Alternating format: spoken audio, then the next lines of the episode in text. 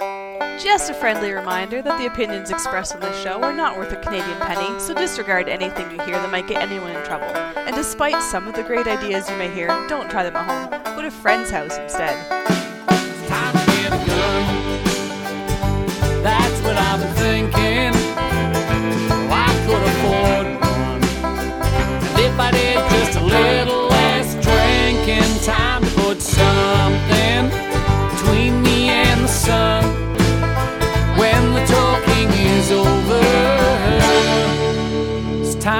Get a gun. Hello and welcome to episode 231 of Slamfire Radio. This is November 10th, 2017. I'm one of your hosts, Adriel Michaud. I'm another one of your hosts, Kelly Lynn. I'm Trevor. You're sick of Trevor. He's got a mango. Yeah, he's sick, but he's still on. Dedication. Dedication, folks. I folks. tried to not. Come on, I tried so hard. Yeah, I did. But then you, I think you argued with yourself to come on. I did. Yeah. Yeah. Yeah, a lot and of you rage won. quitting amongst myself. Yeah. You won the argument, so it's, you know, you got that. Yeah. By winning, I think I lost. All I don't know if he won or not. Mm, in his argument with himself, I, yeah. win, win and Did he, loss, uh, a draw. Did we win? Move on. Uh, maybe. Okay. All right. He's Well, getting grumpy. All right. That's what happens with a man cold. Uh, what we did in guns this week is brought to you by the Calgary Shooting Center, Calgary's premier firearms retailer. Right now, they have the Kodiak Defense CZ858 in hardwood for twelve ninety nine. Sweet. What's the Kodiak defense? It's a rifle. That's the West Rifle uh, version of the uh, 858 that uses the Canadian-made receiver, so that it's Mm-hmm. not. It doesn't have the same. Uh, if if any government, for example, wants to go take backsies on the uh, on the 858 amnesty, uh, this won't be affected Right. because it's brand new, only semi-auto. So did they? Does this? Oh, okay, never mind. It's the same. It's it's the same as an 858 Yeah, or but a you remember- You remember we got the the um, decision reversed, and they were no Yes. longer prohib, and then a bunch came in and they said nope, you can't have them, and so the importer was basically cutting the receiver in two and then selling the parts kits. so that was Wolverine Supplies, and Wolverine Supplies got a bunch of these receivers and then just rebuilt them. That's what I thought. Yeah, yeah. So they've they've they managed to sell some Good of use those of the, rifles. uh, yeah. yeah. yeah, just by changing out the uh, converted receiver with this uh, Canadian-made one. The markup is is thirteen hundred bucks. mm-hmm. When I bought my first CZ eight five eight, it was six fifty. Yeah, those days are gone. yeah. Anyways, uh, Trevor, why don't you do yours first so you can uh, rest for the rest of it? Yeah. All right. Yep. Uh, I did some hunting and I did some shooting with Snuffy. We went to the range.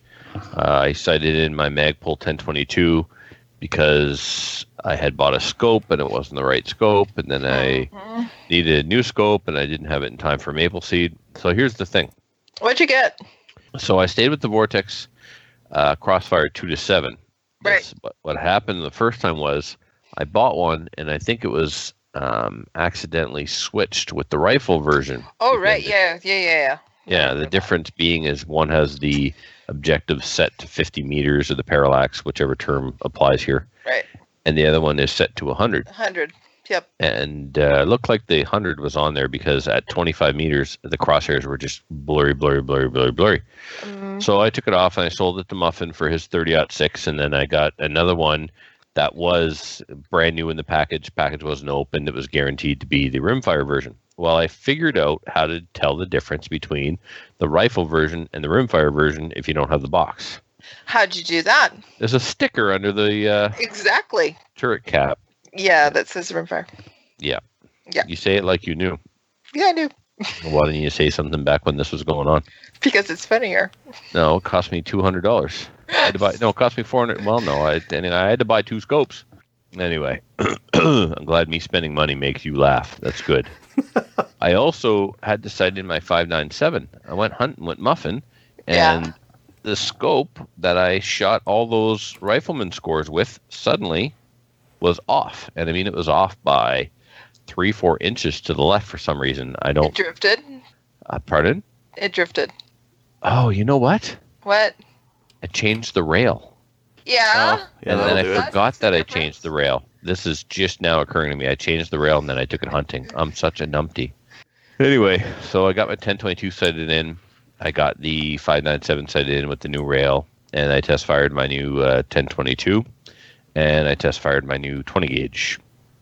All right. And So then the I got new into, huh? I was I was just gonna ask the new 1022. How do you like it? It's the one that's all uh, it's all metal, right? Yeah, I mean, I like it fine. Uh, everything is is better than the modern one. The action is is buttery smooth. The trigger is better.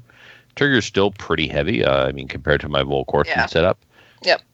My choose the wooden stock is very very beefy.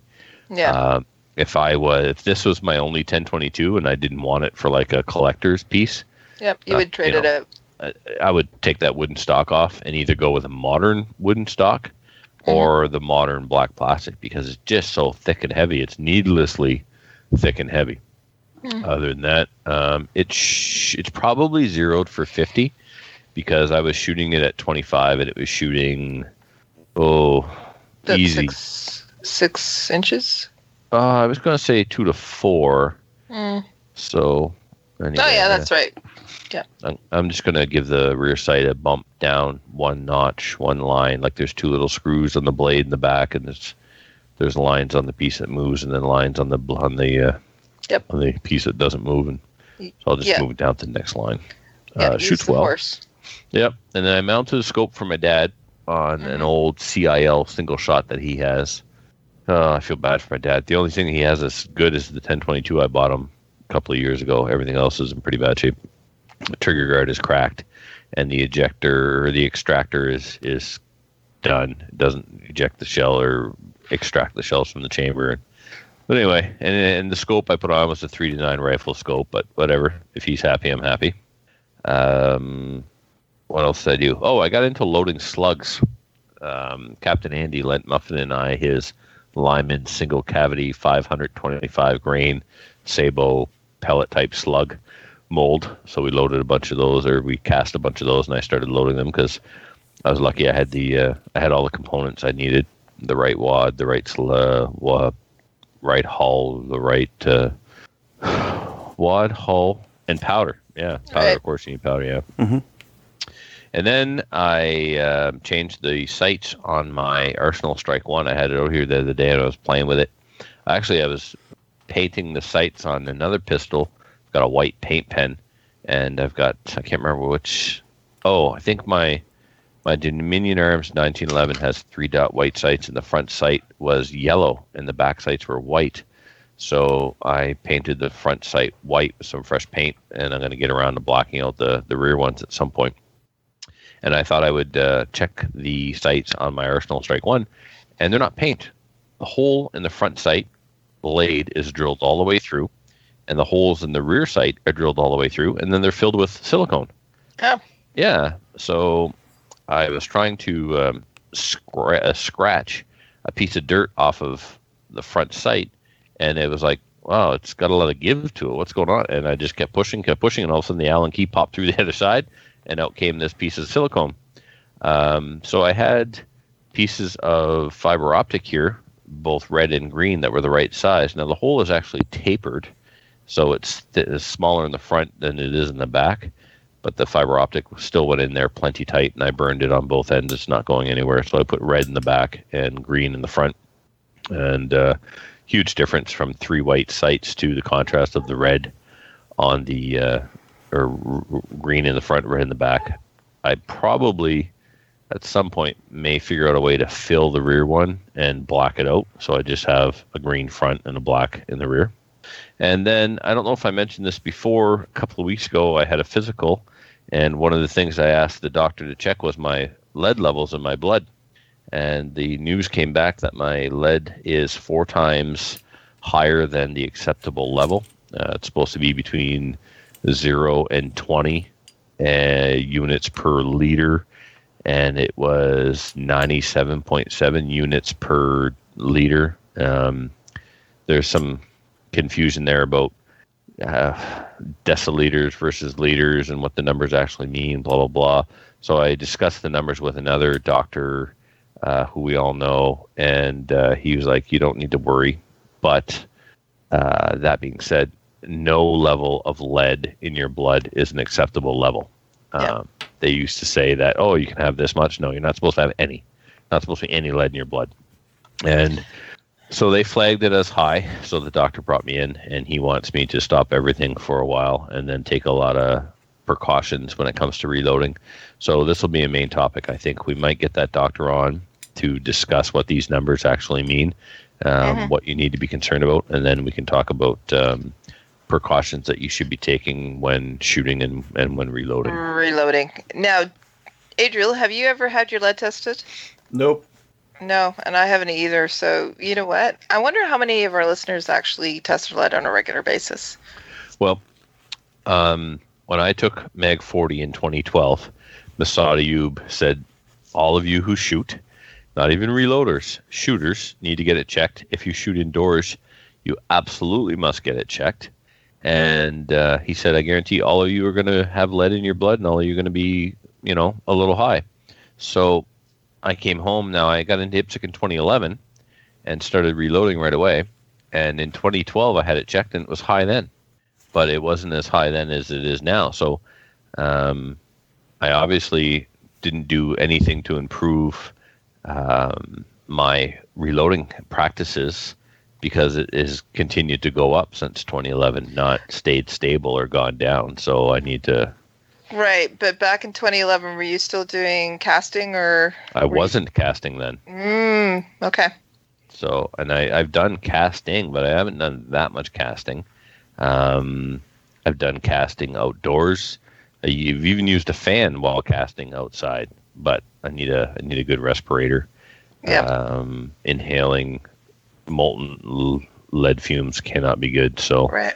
I suspect that's probably, even though I haven't casted all that much, casting with Muffin is scary because he does it like in his garage with no ventilation and no respirator, and he laughs. And Well, that's the the thing that I was going to ask. Where are you doing this?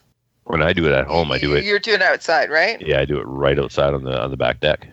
That should be fine. But what about like you do the reloading downstairs in the basement, right? Yeah. Is there any ventilation downstairs in the basement at all? No, but you don't need any because there's, you know, the only the only contamination there is touching Primers? the components Yeah. and then not uh, not washing your hands afterwards, not wearing Right. gloves to begin with, Are you making a Plus- sandwich in the middle of it? possibly. Well, we'll save all this for the for a main topic because All it's right. all Yeah. it's all good stuff. If we have Uh, a if we have a listener who's like who's gotten this diagnosis and has like some really good uh, thoughts on it, or a, do- a listener who's a doctor who has some thoughts on this, oh, I think I good got a doctor lined up. Oh, good. Okay. Yeah.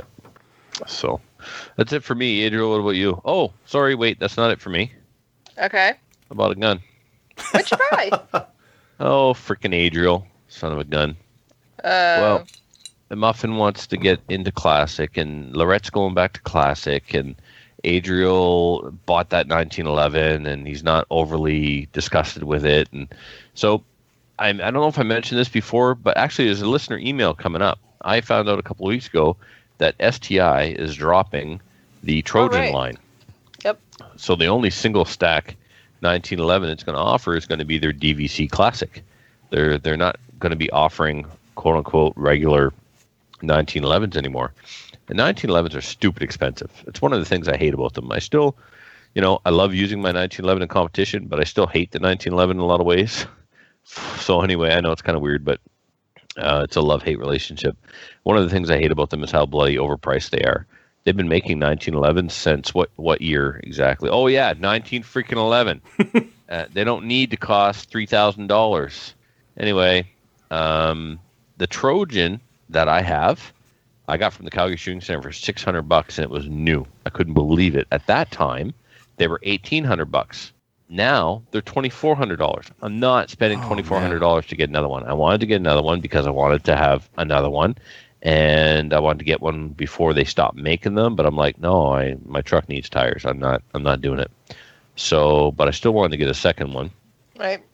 So, with this three hundred and fifty dollar Norinco nine millimeter that's going around, if I don't keep, if I just use the slide in the frame, and and and buy all the other parts and fit them and build it, I'm still coming out ahead. I'm not going to go anywhere near twenty four hundred dollars. So, um, yeah, there's a guy who had one on CGN for three hundred bucks. I'm like three hundred bucks. I can't lose. Like everywhere else, they're three fifty plus tax plus shipping. This guy just wants three hundred shipped. I'm in. So, did the transfer on it this morning, and uh, he'll put it in the mail tomorrow or Monday. And uh, I've already so I spent three hundred dollars on the gun, and then I spent two hundred and forty-five in parts. And all that was was a Dawson front sight, a STI short reach trigger, and Are you going to What run a? Magwell? oh yeah, yeah, yeah. I'm going to build a clone to my Trojan. Cool. I already have a spare magwell here, but it's got an arched mainspring housing. But I'll put that in for now until I get the uh, another because I I ran the arched for a year or two with that gun, and then um, I ran the arched for a year or two with that gun, and then um, I prefer a flat, so I ordered a flat. So I still have the arch sitting in the drawer. What was the other thing I ordered? Front sight. The front sight was the afterthought. Um, another STI part, I think. It was um, the trigger. What would I need, Adriel? What would I buy? Trigger, Extend, front sight. extend mag. Oh, the threaded mag catch. Oh. Dawson threaded mag catch, and you Oh, know what? That was dumb. I shouldn't have because it comes with an ex- with a threaded mag catch. I'm quite sure because my Dominion Arms did. Yeah, it's it's threaded. Crap. That was sixty bucks. I could have spent on something else. I mean, it's not a fantastically nice to look at, but it works just fine. Exactly. Uh, so it's a little bit rough in use. Mine was at least. Uh, so maybe you'll get something that's a little bit smoother. Is it the whole mag catch, like the whole button and everything? I bought um, the Dawson Precision mag catch and the STI extended button.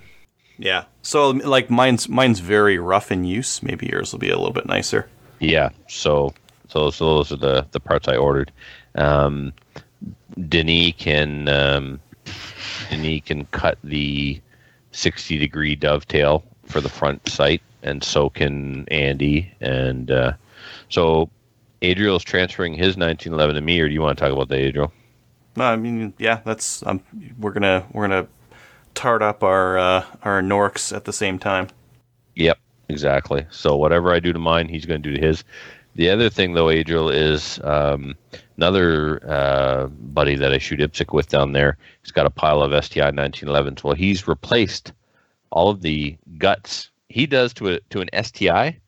What I'm doing to a Nork. The STI parts aren't good enough for him. He switches to Infinity parts, and so um, I took my Dominion arms and I put in an STI hammer, sear, disconnector, grip safety, um, takedown pin, and trigger bar. He still has a bunch of those parts, so I'm going to get all those parts from him, and I'm going to put them in my in my Nork. So I don't Cool. know if you want to go that far, Adriel, but um, I'll be replacing all of the uh, like if you want, uh, we'll just do a trigger job on the parts that are there, and cut the dovetail for the proper sight, front and back. Yeah. Okay. Yep. So I'm going full, you know what, and you're just kind of going half. Yes. Well, I so I put uh, Wilson's spring kit in mine. Uh, I don't think I'm going to replace the uh, hammer and sear and uh, uh, grip Uh, safety. we'll just clean them up then. Yeah. Yeah. Yeah, that Wilson's kit's coming out though. I'm going to replace that with a, a Wolff kit that's uh, more appropriate for nine mil. cool. We'll change your main spring, your firing pin spring, your recoil spring. Put the same set in yours that I'm putting in mine. Cool. and then cut the cut the uh, cut the groove or the uh, dovetail for the front sight. And you want a barrel bushing fit? I think I should. It's kind of loose, and uh, yeah, it's kind of loose. All right. It's a question of finding one that's because these don't have bull barrels, do they? I don't think so. I think it just looks like a regular one to me. Pretty thin wall barrel. Yeah. Okay. Too bad. That's one nice thing I like about the STI is it does have a bull barrel. Yeah. I don't like. I don't personally need it. I'm just want something a little bit tighter lockup. All right. Well, we'll we'll get something on there. Cool. All right. What else? What else did you do? Uh, let's see. So I shot a three gun match on Saturday. Uh, came in second. Uh, uh, this shooter. Congrats. yeah, I, I was I was happy. With, I was really happy with second. I started off my day uh, hungover and one of the first shooters to to shoot uh, this one particular stage, and I really botched my uh, my pistol shooting. I was just terrible. Uh, but I made it up on the shotgun stages, and What did you shoot for a pistol? Did you use the Nork? oh yeah, I used the Nork. But it's not the Nork's fault; it's my fault. yeah, but did it did it run though? Did it run? Uh, it ran. The slide stop wasn't locking back. Uh, I want to shoot it with um, uh, some high, like a high speed camera, and just see. It, it was like 115 grain ammo. It was cold outside, so if it you know didn't uh, didn't get enough punch to uh, to bring it all the way to the rear, I'm I'm not blaming, blaming the gun for that either. That was the extended Nork slide stop, right? Yeah. I've always heard bad things about those. Hmm. So Uh, mine's no longer extended though. right, but the problem may be on the inside, not the fact that you chopped Oh, it yeah. up on the outside. Maybe, yeah, because it's uh, yeah, it's a little bit grindy, I guess, in use. Uh, so yeah, maybe I'll have to replace that too. Uh, yeah, the, the the guy who won, uh, he's a he's a listener of the show, and uh, he hasn't been doing it for too long. But man, did he he had uh, a couple stages where he just crushed it and uh, really demolished the rest of the field. So uh, really good shooting. Uh, let's see. Then, so that was Saturday, and then Sunday I started hunting. So I've been hunting all week. Um, I shot a And killing. yeah, yeah. Shot a nice whitetail buck. Uh, made some uh, jerky. Sat in the cold. All that kind of stuff. All that, that hunting. I'm gonna go out again uh, tomorrow. now, what kind of rack? How many points? What did it score? I don't score none, no, nothing. like I'm into hunting, but gear guy, not the hunting trophy guy. No, the the trophy thing is is not me. I'm not into to trophy hunting at all. It just it's never been a thing with me. So, um, yeah, it's got a rack. It's a decent sized buck. It's got a lot of meat on it. That'll t- all turn into jerky. Um, I'll never. I don't think I'm ever going to get into trophy hunting. I I shoot stuff and to to hunt and uh, not to. Yeah, same here. Every black bear I ever shot was the first one that showed up. I didn't hold out for one that was bigger. It's like, oh, you're here, you're mine, let's go. Yeah. But I still, I still have an interest in deer racks and and the antlers and uh, what you know, how many points and stuff like that. Like, was it a six point, eight point? Like, I'll send you a picture. all right, so small. I got it. Okay. No, it was a medium sized one. It was like a four by four or something like that. I I don't know. Can't even remember. It was, it was a good size. Yeah, yeah, it was all right. Wasn't bad. I've still got a mule deer tag and a moose tag, so I'm gonna go out and see if I can uh, see any of those. I had I haven't seen anything for moose. I've seen some tracks, but uh, very few and far between. I have You know when the rut is for moose out there? it's uh, my tag is for a cow moose, so I'd have Oh. to call for those. Well, so still, bit. you could be, you could call a cow. yeah, yeah. But I, is the rut over? Because it's late. I have no idea. You're just an opportunistic hunter, is that it? you drive around, you see something, you shoot it. No, I don't Sit where you drive around. Yeah. No, you can't do that in Alberta. I was gonna say, Yeah. isn't that anybody? Uh, What, what's that, Kelly? Isn't that anybody? Opportunistic hunter? Of Like, course not. no, I don't even. Those guys that will I, am not even like super moose all opportune. summer before they finally pull the trigger on one, and they they use calls and or they call call the moose in, and they uh, they hunt hunt. Moose hunting is uh, yeah. Yeah, I mean, I, I I call too. Like I've been calling for uh, for cow moose. Um, I rattle for uh, for white-tailed deer, um, and sometimes I just sit. So sometimes just You know. sitting and, and waiting and seeing what walks by is uh, is What the right you do move. depends on the time of year and what's happening with regard to the rut. Yeah, yeah. Well, I mean, with with deer right now, it's it's easy because they're they're in full rut. So it's uh, Perfect. Yeah, very. I've seen a ton of mule deer. I am going to take a mule deer. Um, now that I'm saying it, I'm probably should probably knock on wood, but uh, I've seen lots of of uh, mule deer, so I'll take uh, an antlerless there. That's what my tag's for. Uh, moose, if it comes along, kind of a thing. Uh, oh, yeah, and, and So I've I've got a 6.5 Creedmoor uh, with that 6 to 24 target scope on it because I was sighting it in uh, with that, and uh, I shot my deer at like 20 yards. Really? yeah, this fancy bolt action with a, a long range cartridge, and you know I could have used a, a 30-30 just fine. That's hilarious. yeah, ah, that's how it works, right? yep. Uh, let's see. Yeah, I'm gonna mail out my MP29 to Trevor to you know get all molested up, and uh, uh, Matador Arms had this mag rotor challenge with uh, Yeah. yeah, yeah. So, So, I shot my video for that, that. or are we gonna? How are we gonna do that? I don't know. I shot a I- video. Uh, oh, really? Yep. Can I see it? Because I'm gonna actually do one for Maple. I'm a little bit biased. Uh, you can beat my time. I had a stoppage, and uh, it was it, it, it's minus twenty out, and it was windy, so I took one take, and that I'm done. Yeah, it's too cold to uh, to do a whole bunch of takes at it. Uh, and I think that's it for me. Uh, Kelly, what have you you been up to? Uh, well, it was the last weekend for Maple Seed. Yay! Did I sound really happy about that? When do you start up again, though? March. But we have we have events booked already for April. We have an event for April the 21st or 22nd. Well, both days we're doing it in Napanee. One of them is going to be a lady seat, so that's going to be our first one cool. ever. So that's going to be really exciting. Um, but yeah, it was. We've had 25 events. Originally, we started it with four. Yeah, like tw- after 25, it's been a, it's been an amazing year. So it's been pretty cool. But the last one was in Kingston, so it was nice to be able to sleep uh, sleep in my own bed. So uh, Saturday was awesome. It was cold and but it was sunny too. So that was good. It kind of warmed up throughout the day. But we had one uh, one guy there. His name was Josh. He was a youth shooter, and he's never shot before. His dad was there. His dad was not shooting. His dad was uh, being a parent and uh, being actually he was a pretty cool guy. Was Uh, he I a s- helicopter parent? I sent him for donuts and coffee later. but he was a pretty nice guy. Um, and uh, it was good because of the fact that he was prepping all the mags for Josh and everything. And I was working specifically with Josh because of the fact that he was our youth shooter and we had a pretty small line, anyways. But um, nice kid. Uh, he uh, was, I think he's about 10. And uh, what happened was uh, Ed, his father, uh, worked with another guy that was uh, there. He heard about he heard about Project Maple Seed on Gun Nutz, and he signed up for the event. And he told Ed about it, and Ed said, "Well, that might be something for my my my son to attend."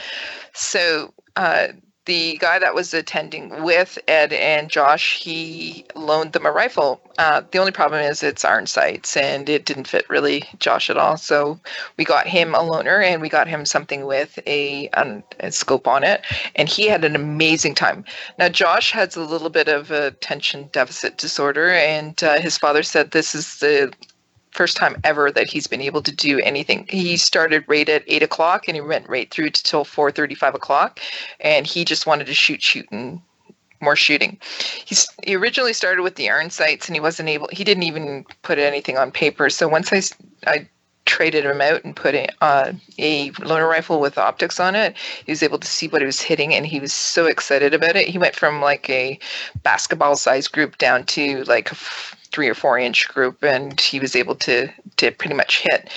Uh, by the end of it, he was able to hit a uh, flapjack at 25 yards consistently. He's just he was over the moon about it, and he wanted his dad to take him shooting, uh, um, all the time basically he says let's go and do this i just he was just loving it so his dad was extremely happy about it he is ex- uh, extremely happy about the way that we teach kids as well and he's going to the dad himself is going to be uh, taking the program when when we come back and yeah he wants to improve his shooting as well sunday was a different um, different story. We had torrential downpour. Uh, it was 70 to 100 kilometer an hour winds. We had canopies up.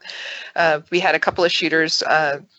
Uh, one that was uh, had mobility issues. He was in a wheelchair, and unfortunately, the canopies went flying. Um, we decided to do points of instruction underneath a. Uh, there's a steel roof area that we that we did that under. But by the time we got to shooting, uh, it we just couldn't because everything was flying. Uh, the rifles would have been flying. The the range floor itself is sand, um, and it was just soupy. And yeah, the rain was raining sideways. So what we did was we actually went through all the points of instruction. We gave everybody.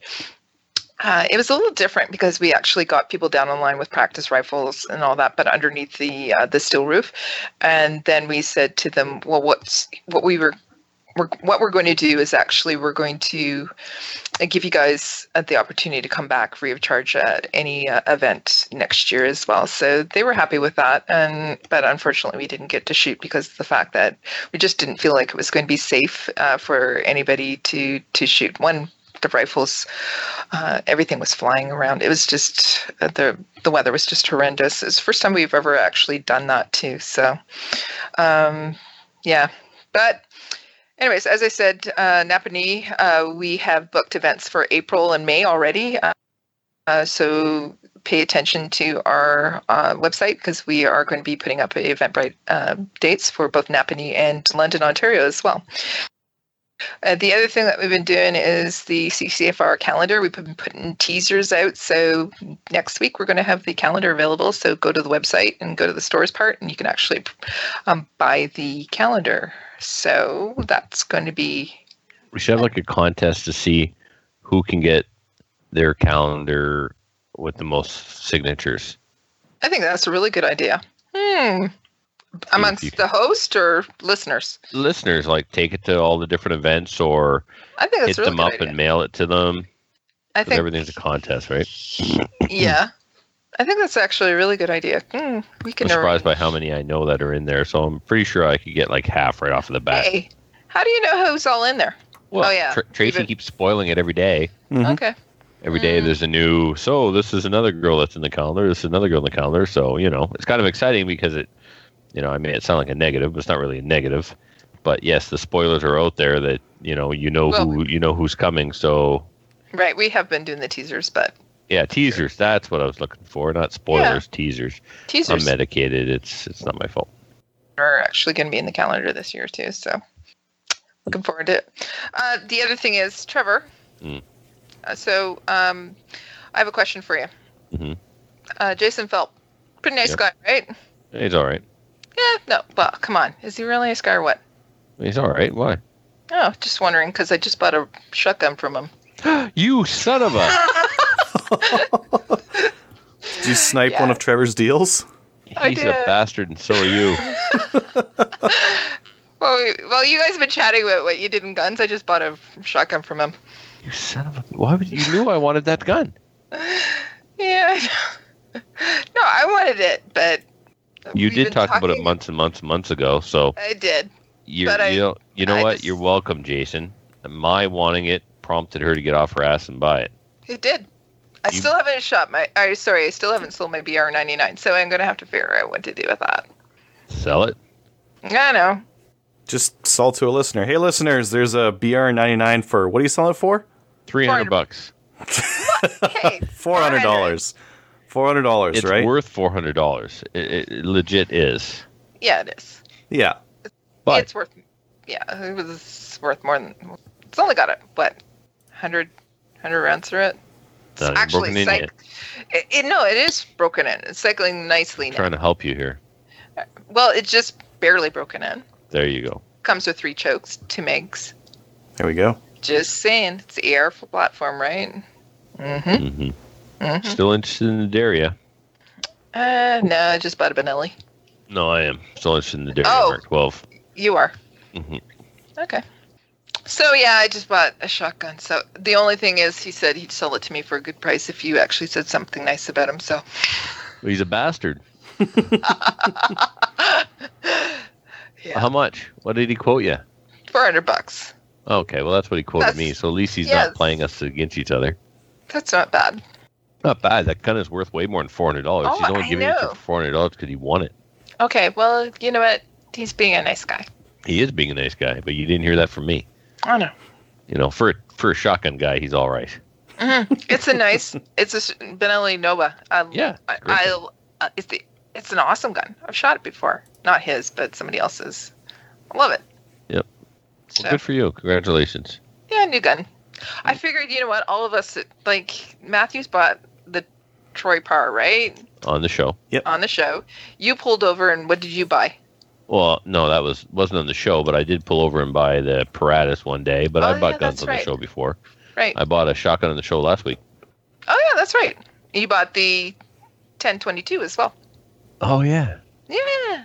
Oh no, I didn't buy the shotgun on the show. I bought the 1022 on the show. Right. Yeah, so that's three shows, three guns. Right. And like Adriel, he's constantly buying guns on the show too, so it's my mm-hmm. turn. Yep. Guess Yep. so. Yep, I'm glad you succumbed to the peer pressure. Fit in or get out. I thought it'd be hilarious though to buy it on the show while you're talking about it. anyways. Yeah. Well, if I was T- feeling I love better. you. Yeah, I love you too. Move on. All right. Let's that's it. That's all I've done. All right, why don't we go on to upcoming events? Uh, the first one we have here is the Calgary Shooting Center has a pistol level zero coming up. Uh, their next course will be Sunday, November 26th. It'll be from 9 a.m. to 1 p.m. Uh, you can email them at courses at theshootingcenter.com or call the store to get your name in for the course. Limited slots are available. Uh, are we talking about the uh, eighth annual Podcast Network charity shoot? Sure. It- I don't know. Well, uh, What do you, what do you want to talk about? well, I'll hit it once more and then we'll put it in italics. It'll be July 7th at the Restigouche Gun Club in Balmoral, New Brunswick. There will be a mini steel challenge match, pistol or 22 rifle. Uh, there'll be a round of trap and 22 silhouette rifle shoot, maybe zombies if Filthy sees to it. Yes, filthy uh, printed zombie targets for us. Our first year we did it in Restigouche. Um, so I'm pretty sure we were supposed to have a gun club meeting last night, but we didn't have quorum in the executive, so we canceled. And last night would have been the night that I would have gotten approval. The only thing I don't know is whether or not the trap section is going to um, donate around a trap for everybody that shows up. So I don't know what we're going to do about that. I don't want to put any of the money collected into anything other than the um, the charity. So we may forego the trap if they don't come on board, uh, or I'll ask uh, I'll ask some of the previous organizers their opinion on. I don't know. Would we rather not have trap and put all the money in the coffers or into the charity, or would we rather take a little bit of money from the door and pay for a round of trap? I don't. I don't want to do that. I can shoot mean- trap anytime. Uh, like that's oh, there you go. yeah. So But that's just me. Yeah. I'll Yeah, talk to Muffin. He's the president, and uh, he'll probably be the one having to work the machine anyway, unless we get one of the trap guys. There's a couple of trap guys that are pretty cool. Um, so we'll uh, we'll just have to wait and see on trap. I know everything else is going to be you know Right. uh, good to go. So What about our, what about uh, the last time we were there? There was the uh, I, I don't know, was he twelve? The little kid. It'd be good to see him again. there was a kid there, Yeah, remember there was a little kid. He wore a shirt, talked a lot. I mean, come on, Kelly. Was- No, he's the kid that about twelve years old, and he beat the crap out of everybody with with uh, trap. oh, I think that was um, Muffin's stepson. Okay, Yeah, I don't know. He's still around. It'd be Doesn't nice to shoot see much. him again. See if he can come out and Uh, he's a lazy Give us a- teenager now, so I don't know what to tell you. mop him, gonna get him be- out. Yeah. All right. Why don't we get on to the news? And the most important news item of this episode is the announcement of Bone is not alone. Richard Bone, welcome to Slamfire Radio. Thanks for having me. Thank you for coming on, and uh, we're excited to have you on. A lot of the listeners by now are very familiar with your name, our contest, and uh, what you're going through, I guess. I've, I've got one of those names. Yes, you do. You sure do. you have an epic, epic name, sir. I'm, I'm, I'm really jealous. If I could go back to university, I'd want to go back with your name. Yeah, it wasn't so much fun in junior high though. No, I don't imagine it was. but anyway, um, so Richard, why don't we get a little bit of an update from you on, well, frankly, how you're how you're doing, how things are progressing, and, and how your treatment regime is coming along. Uh, well, nobody expects this to be an easy road to go down, and uh, it certainly isn't. Um, I've done now, well, not including all previous things, but just this uh, latest round of fight. I've done after the surgery. I've done 22 uh, radiation treatments out of 30. So that's bringing us to eight left. And we take weekends and holidays off. So with this weekend and Remembrance Day uh, being taken off on Monday by the treatment center, uh, I'll be done on November 22nd for that. And uh, mostly, uh, and there's like a sunburn around my neck and the dry skin and ointments and so on for that. But uh, it, it's caused the damage to the healthy cells inside the throat, including my voice, and uh, which is affecting the speech. As I'm sure you can remember from meeting in the summer, I don't have the voice I did. No, you sound quite different now. But uh, you know, yeah, e- each day is is another day and get her done. And we've only got eight left, and it seems like a very short amount of time left now compared to when it started.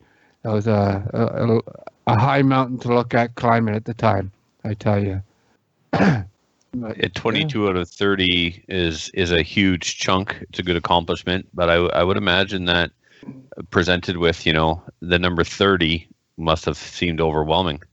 Uh, yeah, that's pretty much the highest number they give anybody, and and when you combine that with being on the th- uh, focused on the throat, uh, my radiation oncologist is saying that this is the uh, toughest uh, treatment plan that they prescribe at the Cross Cancer in Edmonton. It it doesn't get any tougher than this.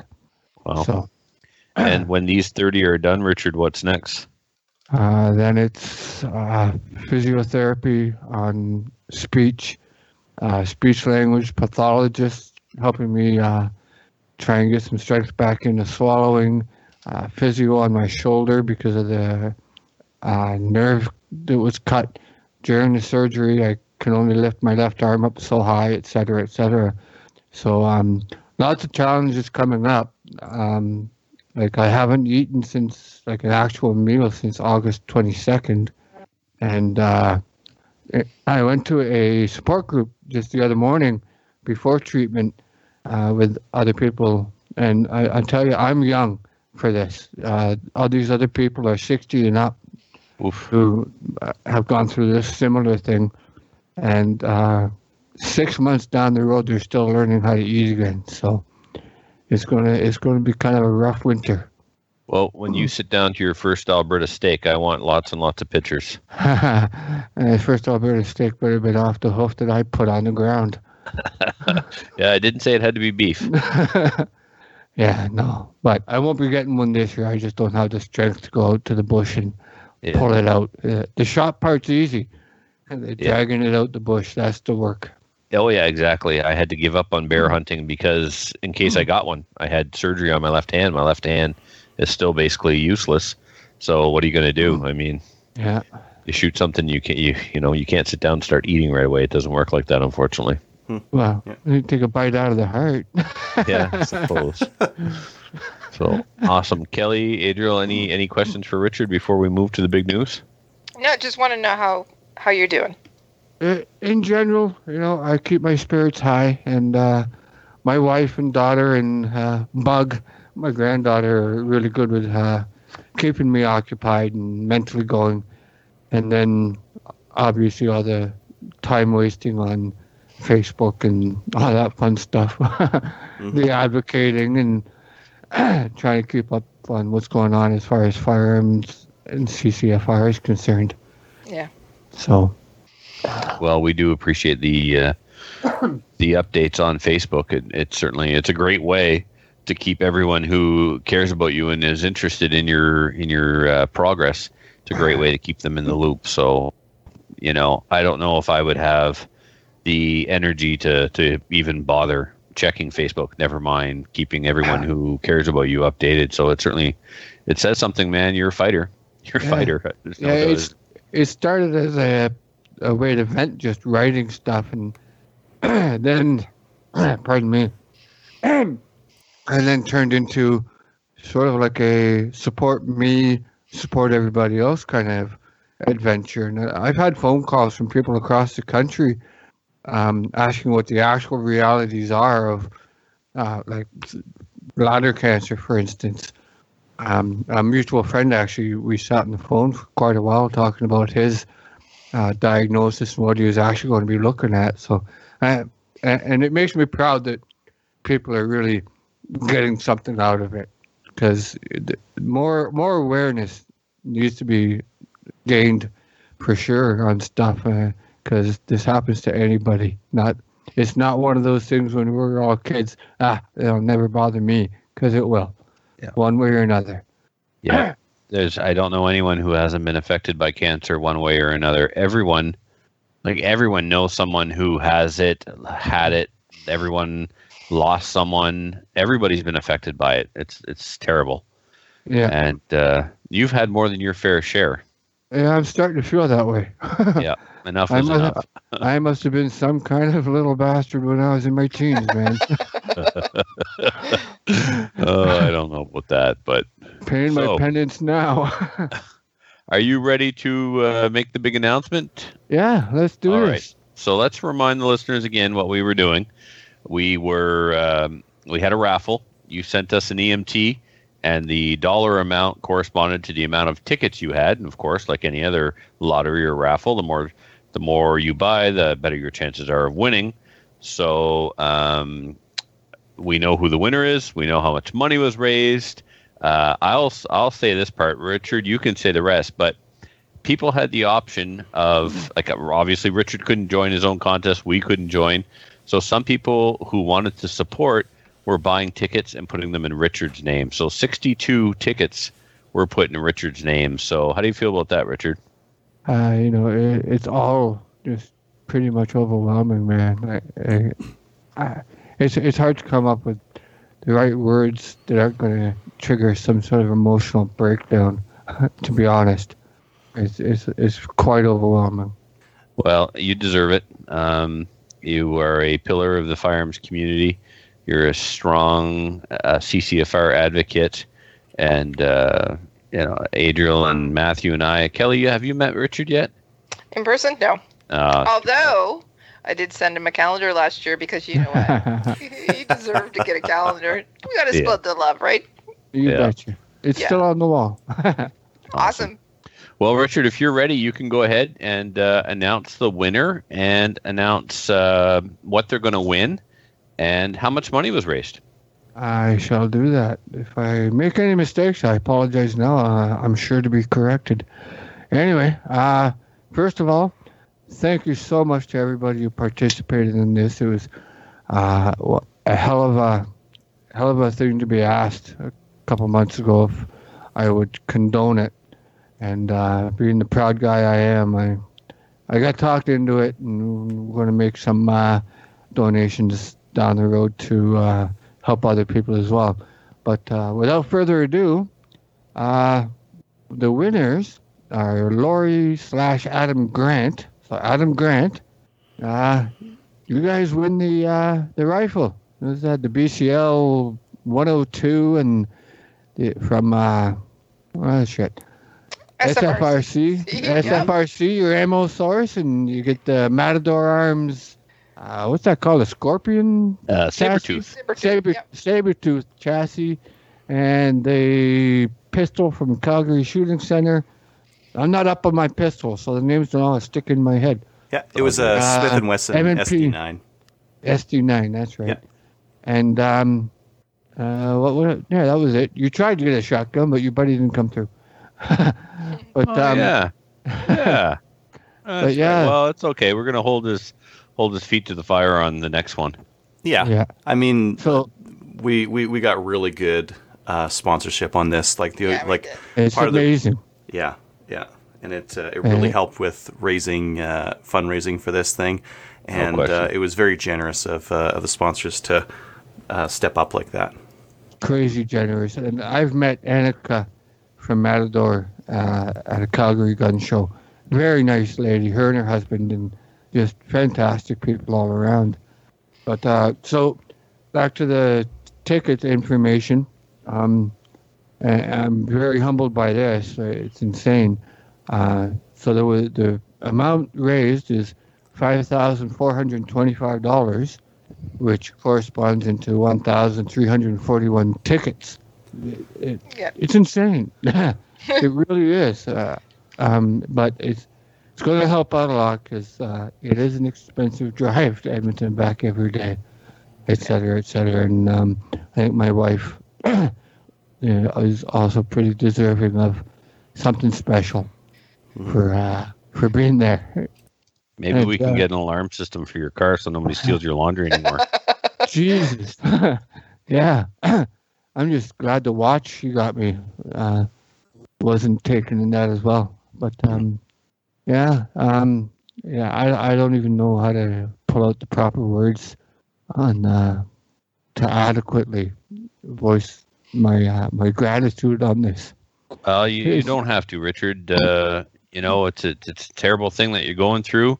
And we were happy to put on this contest, and the listeners were obviously more than happy to contribute. So, and I would also like to thank everyone, uh, everyone who helped promote it, the other podcasts, CCFR, Tracy Wilson.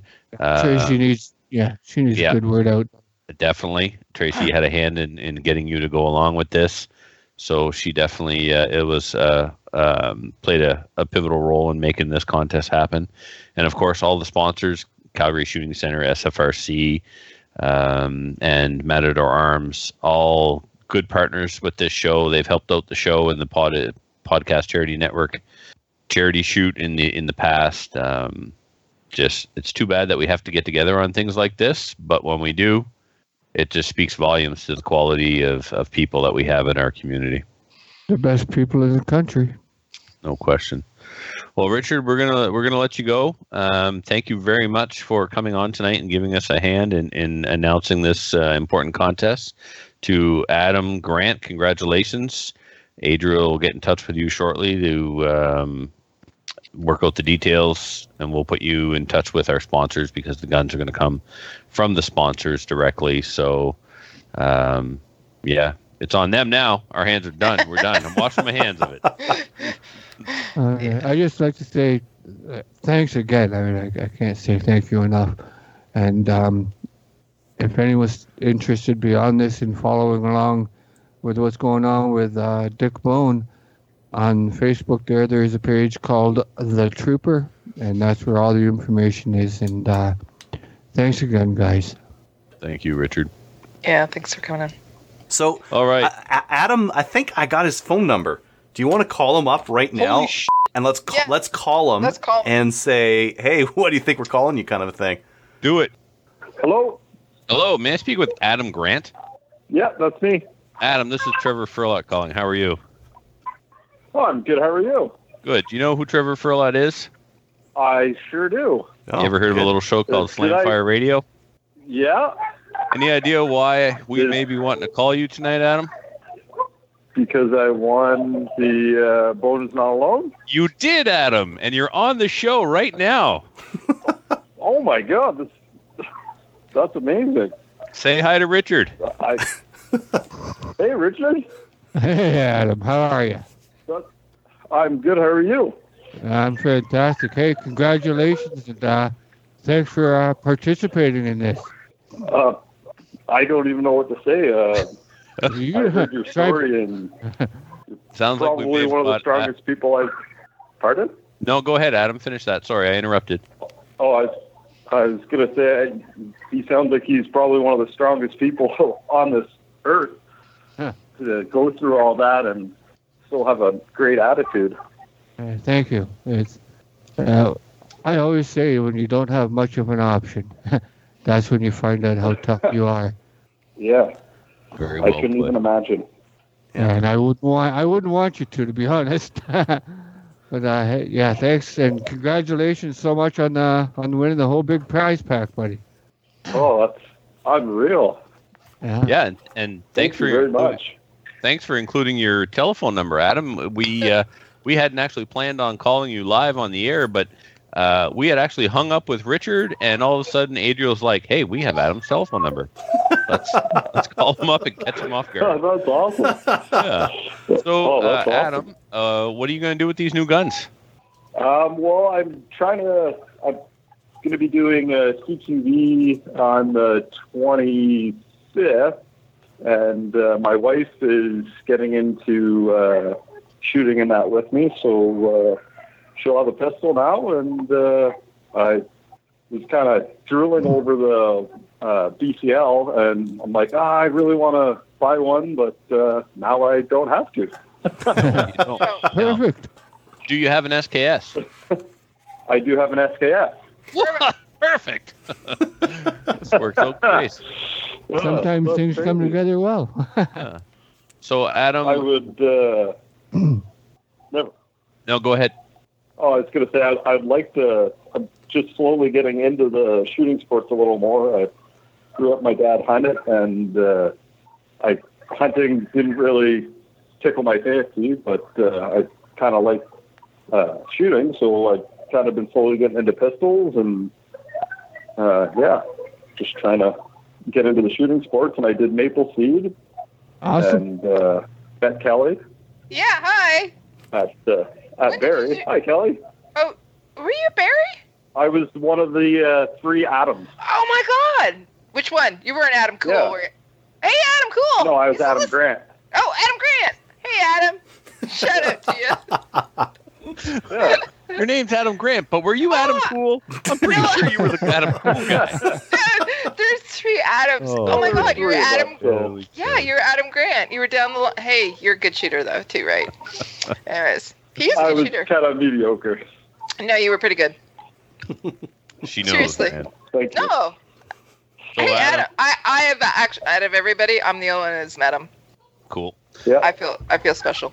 So, Adam, we will put you in contact with the sponsors one way or another. Like, I'll just start a Facebook conversation between you and Jeff Reese, and then you can give him your license number and go that way. And Kelly will get you in contact with SFRC to get your uh, BCL, and uh, I'll hook you up with the Matador Arms people as well to get your chassis. Awesome. Thank you very much. No, uh, it's it's it's us who are grateful to you and all the other amazing folks in the gun community who participated in this to to help give Richard a little something to make things slightly bit easier. So, uh, Absolutely. thank you, sir. Yes, thank you very much. Thank you. All right, well, we'll let you get back to whatever you were doing, Adam. And uh, once again, thanks a lot, man. Awesome. Thank you. All right, Enjoy have a those. night. Nice. But Bye. This is the coolest thing we've ever done at Slam Fire Radio, and we've talked to Massad Ayoob and Doc Wesson. Yeah. Uh, This tops it all. This is awesome. And again, Richard, thank you for coming on to, you know, be a hmm. part of this important uh, event. Well, it's cool to hear him excitement. yeah, yeah. That's awesome. Uh, awesome. Sounds You like a guys nice are- guy. You guys are good people. Well, whatever. We do good things. How's that? yeah, we do good things. You do good things. Keep on, better keep track of your own karma points, though. Cool. awesome. All right. Well, we'll let you go again, Richard. Thanks a lot. Have a have a good night. We'll talk soon. All righty. I look forward to hearing the whole show. All right. Take care, pal. All right. Uh, so you kind of touched on the uh, 1911s there with uh, with STI. Um, in terms of some of the other new gun stuff, Canada Ammo had some of their non-corrosive 7.62 by 39 in stock, and now it's all gone. We just want you to know that you didn't get any. When did so Adriel? When did you post that? Uh, that that that it had gone on sale. Yeah. I think they had that. Oh, was it? It should just. How long in the between you posting and it said of? What difference does it make? It's gone. Yeah, I'm it's just all saying, gone. didn't It's a couple a couple go. days, just a couple Yeah. days. Yeah, Okay. but you know, it does come into this. It does come into country every once in a while. Yeah. Well, they get it made newly newly manufactured. Mhm. Yep. Um, I've got uh, a couple of the cases last time, uh, and both kinds. Last time you could get uh, full metal jacket lead core or jacketed hollow point lead core, and of course non corrosive. Really good stuff. Yeah, yeah. I've got a bunch of the uh, that copper washed stuff that they had made up that's non corrosive, and uh, yeah, confirmed that's non corrosive. Okay. Yep. Uh, let's see. Saskatoon Gunworks has some more Aero Precision uh, stripped lowers for ninety nine dollars and matched upper and lowers for 199. So if you're building an AR, that's uh, a pretty good deal. Um, Arms East has the Gen 5 Glock 17s for 7.99. Uh, they're starting to come into country here, so we're starting to see those more often. Um, this is this is another one from Canada Ammo. I just thought it was kind of interesting. They have eight mil Mauser uh, for eleven eighty nine for twelve hundred rounds, so just under a buck a round. Uh, they've got some really interesting uh, uh, story on where it came from. Uh, so check that out on CGN if you're interested. If you're if you have like an eight millimeter Mauser uh, rifle, or if you have several, this is like by far the cheapest stuff you're gonna find. It looks new. What's the story on it? Take a second and tell us the story. Uh, it's uh, it's remanufactured. Let's see here. What do they say? on Russian it? captured ammo produced in Germany in 1937 1938. primers have been replaced. replaced with new non-corrosive primers. That's cool. I, I did something similar with some 30-06. I don't remember where. Oh, I got a duffel bag full of ammo one time, and in there was military surplus 30-06, and it stamped 1945 on it. And I disassembled it, removed, uh, ca- captured all the powder every time because I used a RCBS collet puller, dumped the powder into the pan, punched out the primer with a universal decapping die because the primer is corrosive. A uniform the primer pocket, pressed in a new Winchester primer. I probably deburred the flash hole too because I'm weird like that, and then reassembled the bullet. So it looks like 1945 ammunition, but it's been accurate. The case has been accurized, and it's been uh, the primer's been replaced with a non-corrosive primer. Mhm. Oh, but this is Berdan primed. Hmm. They put some effort into this, man. Yeah. Well, it says uh, apparently produced for the Romanian Air Force no head stamp. So maybe they changed over the uh, primers for the Romanians, but they didn't end up using it. Like wild. Like this ammo, this ammo would have been produced in Germany, captured by Russia, and then was going to be used in Romania. But instead, they sold it to Can- some can- Canadians, right? So yeah, so they probably did like what I did. Only the brass and the bullets look like they've been tumbled to make them look new because it looks like brand new stuff. Yeah, it looks good. Yeah. I'd like to grab a case just because you know uh, an eight mil Mauser is on my Milsurp list, and it's hard to find, expensive. Yeah, yeah, the ammo is quite uh, expensive, but this isn't. Interesting. Uh, let's see what else we got here. Western Metal has Gen 3 Glock 17s for 5.99, which I think that's the cheapest I've seen a, a, a Gen 3. For new, yeah, heck yeah. A Yeah. Gen three, wow. Yeah, so uh, that's a pretty good deal. I, th- I believe that's one of their Black Friday deals, or Black Friday deals are going to start popping up now. Uh, you know, if these are if, and these are new, right? yeah.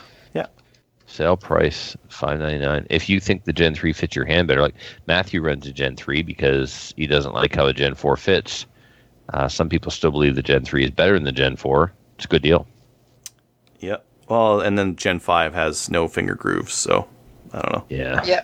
Kind of prefer that. I was never bothered by them except for on my nineteen. Mm-hmm. Yep. Uh, let's see. And the last one we have here, Tenda has American Eagle 9mm for 269 per thousand. So that's That's not bad. pretty inexpensive nine millimeter. Yeah, that's and it's American Eagle, so it's brass case if you want to keep it. Yep. Yeah. Two hundred and seventy dollars for a thousand rounds. Yeah. Now it it is 115 grain bullets. I I prefer Oh. like 124 or 147 or something like that, but it's cheap. If you're a plinker, if you're a plinker, you don't care. Mhm. You know, if you're not an IPSC guy or whatever, you got to shoot, knock down steel. But if the steel's calibrated, it won't matter really. But anyway, Yep. heck, even just to burn through it and keep the brass. Uh no, you can you can get cheap nine millimeter brass. You can you can buy that stuff Yeah. cheap. Yeah. Anyways, yeah, very interesting. Why don't uh, why don't we move on to the main topic? And joining the show now is Filthy, the stormtrooper, Clone Trooper, brother. clone trooper. Sorry, I wasn't sure which uh, episode of Star Trek that was from, so I get I forget sometimes. you son of a! Not. Where's the beat button? Seriously. I, I did it to him over uh, over Facebook too, so it's uh, it should be expected by now. Filthy, I have a question. Yes.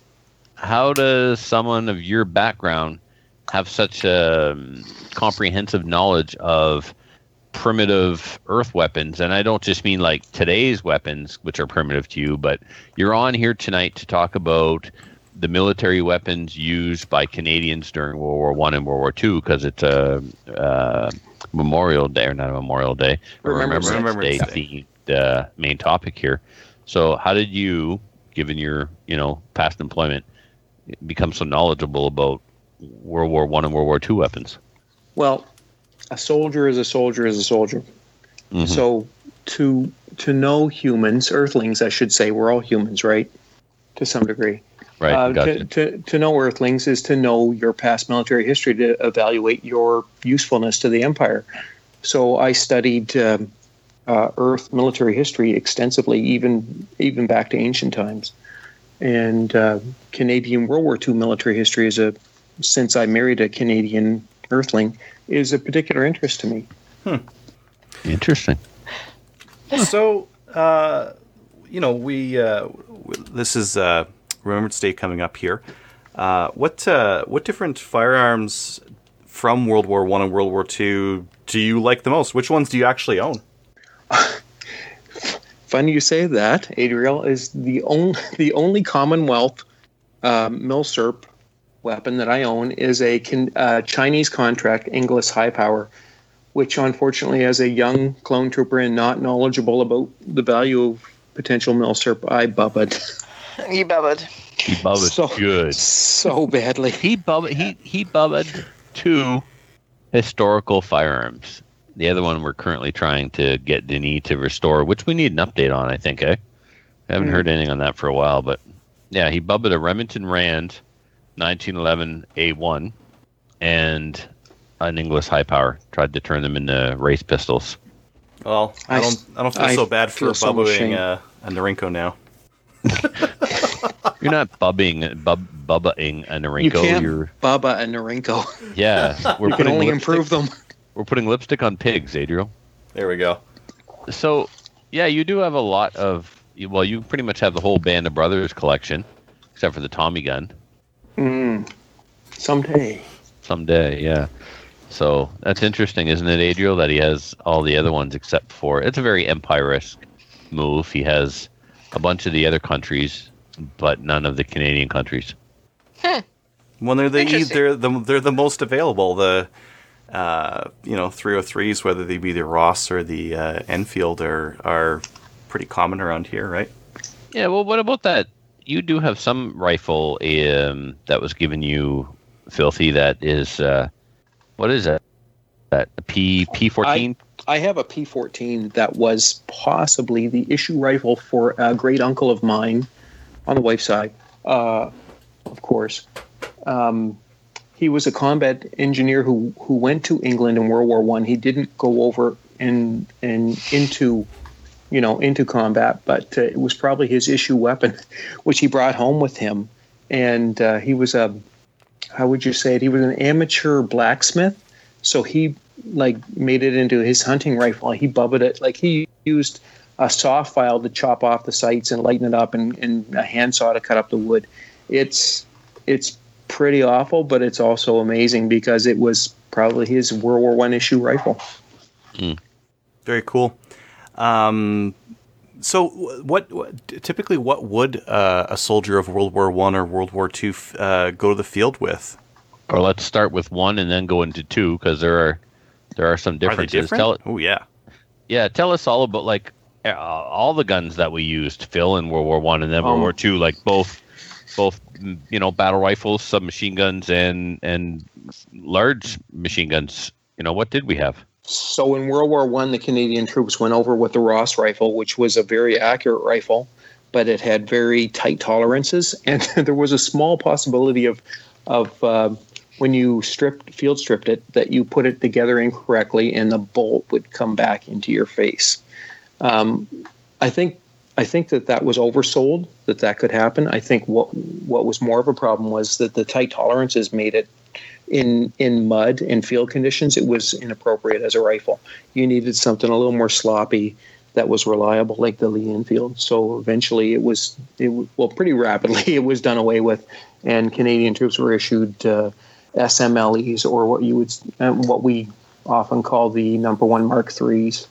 Yeah, I mean the uh, the mechanism that uh, is on those Ross rifles is uh, it needs tight tolerances, and uh, I I don't know how you make uh, like it's it's possible that there's some straight pulls out there that are uh, a little bit more resistant to uh, uh, shooting within in bad conditions, but all the ones I've seen have been like Swiss watches where you don't want any mud Exactly. or dirt to getting in there.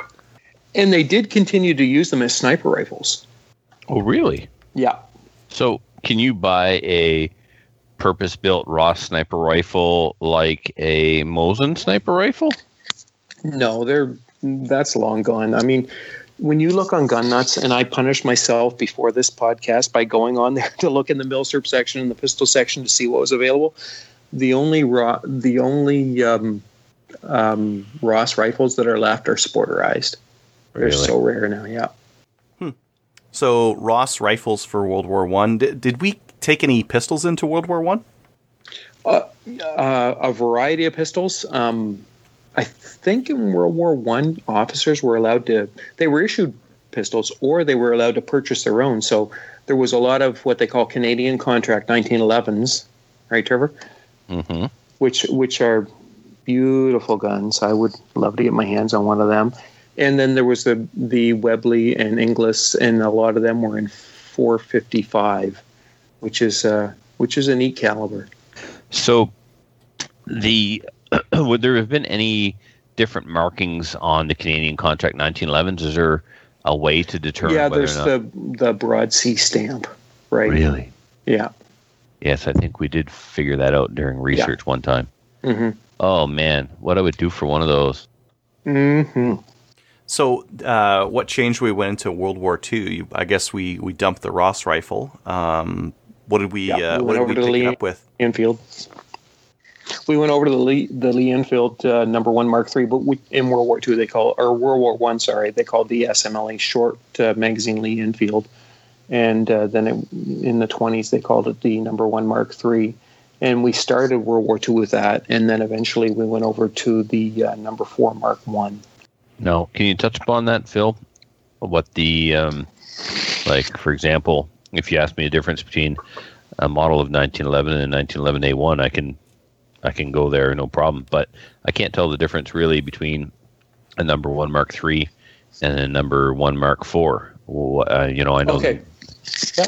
Cosmetically, um, um, one of the major differences is is um, the sights, right? The number three Mark One had the the tangent sight up in front of the receiver, Right. which was adjustable out to. I actually don't, I don't remember right now. Probably eight eight hundred yards. Something super seem right? optimistic. something like that. And and they were actually issued volley sights too, right? At the uh, at the the start of World War One and World War Two, they they did away with those um, off to the side of the receiver, and they would you know use them kind of like artillery. It was was a neat idea, but it didn't wasn't really practical. Um, and the um, the number four Mark One, of course, had the aperture sight on the rear of the receiver hmm and uh, the the cosmetically the front end of it looked different. The barrel actually extended out past the past the front sight, whereas there was kind of a what would you say an end cap on the number three Mark One. Yeah, the one that Mike possibly has that I held that it seems like it's Yeah. four feet long. Yeah, Um, it yeah, the front end is very different. It's like yeah, the way it's capped around the wood and the and the way the Mhm. muzzle extends is is completely different from a number four. yep. And they both had different bayonets. The the number three Mark One had basically a short sword for Yep. a bayonet, and the uh, and the World War Two number four Mark One had a spike bayonet, which which the I apparently the British troops called a pig sticker. Nice. Yeah. Now Which- what about? which- sorry. No, go ahead. I was going to say it was which also uh, was used on the Sten gun, later versions of the Sten gun, Oh, the really? airborne version. Yeah, the airborne version of the Sten gun had a bayonet attachment. So now we jumped into World War II without talking about uh, machine guns from World War One. What did the Canadians have in the trenches? Okay, uh, as a squad, uh, or I shouldn't say squad. Canadians had sections. Uh, as a section machine gun, they had the the Lewis gun, which Trevor and I have seen at uh, at the Machine Gun Museum, It's an air cooled uh, drum drum fed uh, machine gun. In 303. In 303, Yep. Almost pistol- looks like it's made out of sheet metal with this Yeah. round disc shaped drum sitting Mm-hmm. on top of the barrel housing. Yep. And apparently there was um, 101 s- possible stoppages. Remember our friend Chris Bass? yeah. Because the the underface of the drum is open. Yep. Right? So I mean if you're in battlefield conditions in World War One In a trench. in a trench, mud I mean anything can get up get in there, right? And all right, what, did we have any other? Did we have any light machine guns? Well, that would have been a light machine that gun. w- that was the the squad the sorry section automatic and then there was the heavy machine gun which would be the Vickers which is the the uh, water cooled you'd see the big water jacket on the front of it and there would be a hose down to uh, a can and belt fit that was the the, the main machine gun for the Canadians in, in World War 1 and was actually- that a 50 cal? no it's a 303 as well but you can do sustained fire with that because with the water jacket you can just blast away Gotcha. So more the same caliber, but uh, greater rate of fire. Mhm. Okay. and and you can just keep shooting it with a water jacket to keep the barrel cool. Okay. So, um, did we have any submachine guns in World War One? No, there was no Commonwealth submachine guns in World War One. Oh, really? Okay. Cool. And all right. So then back to World War Two. Sure. Other than the Lee Enfield, did we like we did a transition period from Ross rifle to Lee Enfield? Did Mhm. we just use Lee Enfields exclusively during World War Two? No, in World War II we had. Um, well, if we want to break it down, a, a basic section in World War II would have been a corporal with a submachine gun, and you would have had six riflemen with Lee Enfields, and you would have had a three-man um, light machine gun unit with a Bren gun, which is a 303 light machine gun, uh, top feed 30 shot magazine, and two riflemen who would who would support him with uh, carrying extra ammo, and they both had Lee Enfield rifles. Would the Bren gun be kind of like in the same class as the BAR? Yes, it would only better. Sorry, Americans. Really? Why? Why do you think it was better? Well, it was uh, it had it had uh, a 30 shot magazine. It was top feed, so that you uh, it was easier to reload, and uh, come on, it was it was Commonwealth. It had the mag where the sight, uh, you know, where the line of sight you- should have been. You you have offset sights on it, yeah. of course. Yeah, I Little fired awkward. one in semi-auto back in the 80s. It, it's pretty damn cool. You mentioned that we still uh, have the Lewis? you mentioned the subguns that uh, the officers officers would use. What kind of uh, subgun would they use? Uh, yeah, the, the section commander, the corporal, would use, um, well, at the start of World War II, he would be a Thompson submachine gun. And uh, later on in the war, in in the Northwest Europe, after the Normandy invasion, it would have been a Sten gun. I think I'd rather And have early- the Tommy gun than than the, than the Sten. I, c- I concur. Having handled both, yeah, I think so too. It's probably Wow. just that the Sten's cheaper to to manufacture. And it was nine millimeter, which was uh, Yeah. Mm-hmm. Here's an obscure question: Did the Tommy gun fire the same ammunition that they issued for the 1911 pistol, or did they kind of bump it up some? I honestly, I think that they had the same ammo. I and I, I don't know for sure. You probably have somebody who's listening who's who's screaming right now, saying no or yes. Yeah, we have people who scream often. Yeah, That's usually Trevor, though. That's true. So, um, given that the the Lee Enfield was kind of our our main rifle, um, where did we get them from? Did we make them here? Did we buy them from England? Did we buy them from the states? Like, where where did we get those uh, Enfields from? well, early early World War II, and of course in World War One, all all Lee Enfields were made in Britain. Early World War II, our our Lee Enfields would have been number three Mark ones, and they would have been been uh, English manufactured. But as the war went on, uh, we had long branches, of course, which we all want, right? hmm Long Branch Long is Branch. from where? A Canadian Canadian manufactured in Ontario. Ah. Now, how do they stack up compared to uh, English-made Lee Enfield? Are they known to be better, worse? Supposedly, supposedly better. The finish on them seemed better. Yep. Some of those uh, Savage number four Mark ones look pretty nice too. Although Well- I've heard that there's been receiver problems, but I, I've never seen it. I have my Savage Lee Enfield here in front of me. Mm-hmm. Um, there's no. My question is: Were the Savage number fours made for Canadians or Americans, or not Americans? I mean, I think they were made for Commonwealth in general, but probably a lot of Canadian. Well, I think in Canada there was a lot of them for reserve troops, and this is speculation because I know there's a there's somebody out there who's a Lee Enfield expert who's screaming, "Why didn't you have me on the show?" well, Well, he's welcome you- to come on. Yeah, like to have exactly. him on. If, if you're the Lee Enfield expert who's screaming right now, send me an email. We'll have you on. Exactly. Because yeah, here's what I want to know. I, I was told that they couldn't produce Lee Enfields fast enough during World War II, so they contracted Savage to make them, and Mhm. that's why they say U.S. property on, or the reason they say U.S. property on them is because they were supposed to go back to the Americans after the war. They were like a a lend Lend lease. lease. Yeah. You've heard this too. Oh yeah. Well, Okay. I think I, I don't want to. I really don't want to talk down to the listeners, but uh, if you look at the history of World War II, um, the initial the initial part of World War II was you know in the Battle of France, and the the British basically were forced out of out of France because of the Blitzkrieg. But they lost a ton of equipment there, and that set that set- materially set them back quite a bit, right? So they need they needed they lost so much equipment there. They had to resupply their whole army. They saved their troops, but they lost so much equipment. They had to resupply them, and so they were scrambling for for whatever weapons they could get at the time. One of the best equipped units that was that survived at the actual Battle of France was the First Canadian Infantry Division. And they actually sent one of their brigades, one third of their troops, over to France, and they lost a fair amount of their heavy equipment. Hmm.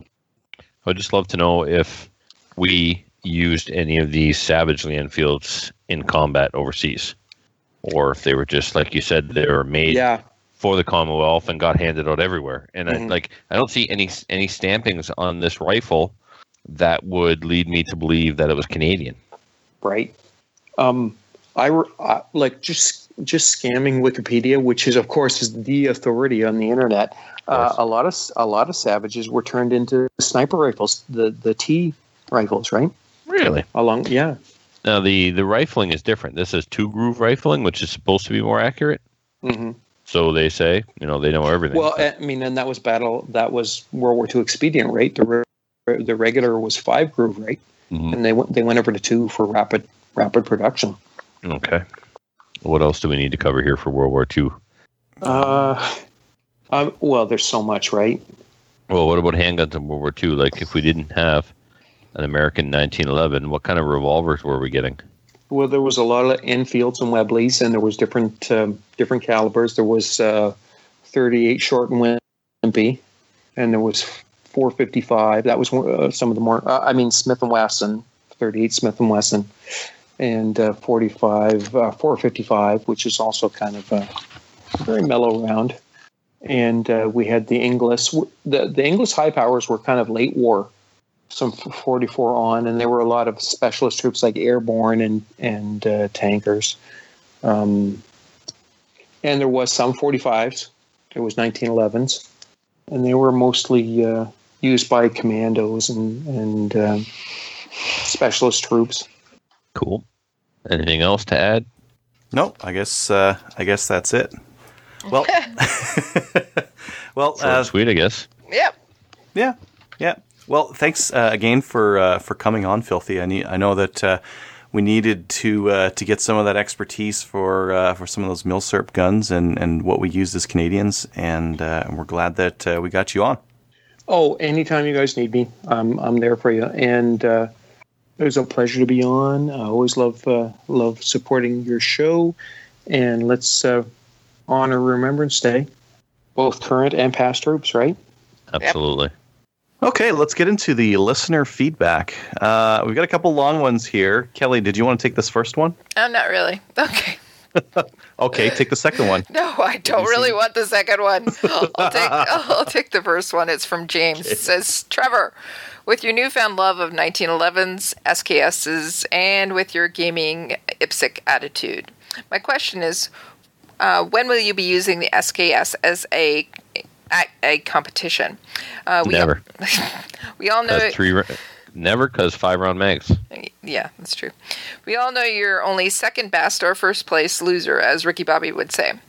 Uh, Trevor is a little bummed right now. I bet he goes home, goes to bed, and gets a good night's sleep and forgets about his second place finish. Then one day he's in traffic, sitting at a red light, and then he yells, For F's sakes, how did he beat me? Punching the steering wheel in a full um, mounted rage. Uh, how's the hunting going? Not good. Uh, that's what I thought. Are you vegetarian yet? How did you like them apples? This is from James. It? seems like you're. Uh, seems like all the gaming you do, uh, going back to the basics, might improve your game. Um, for all of you, how was Halloween? Did you save any candy for the kids? No, not really.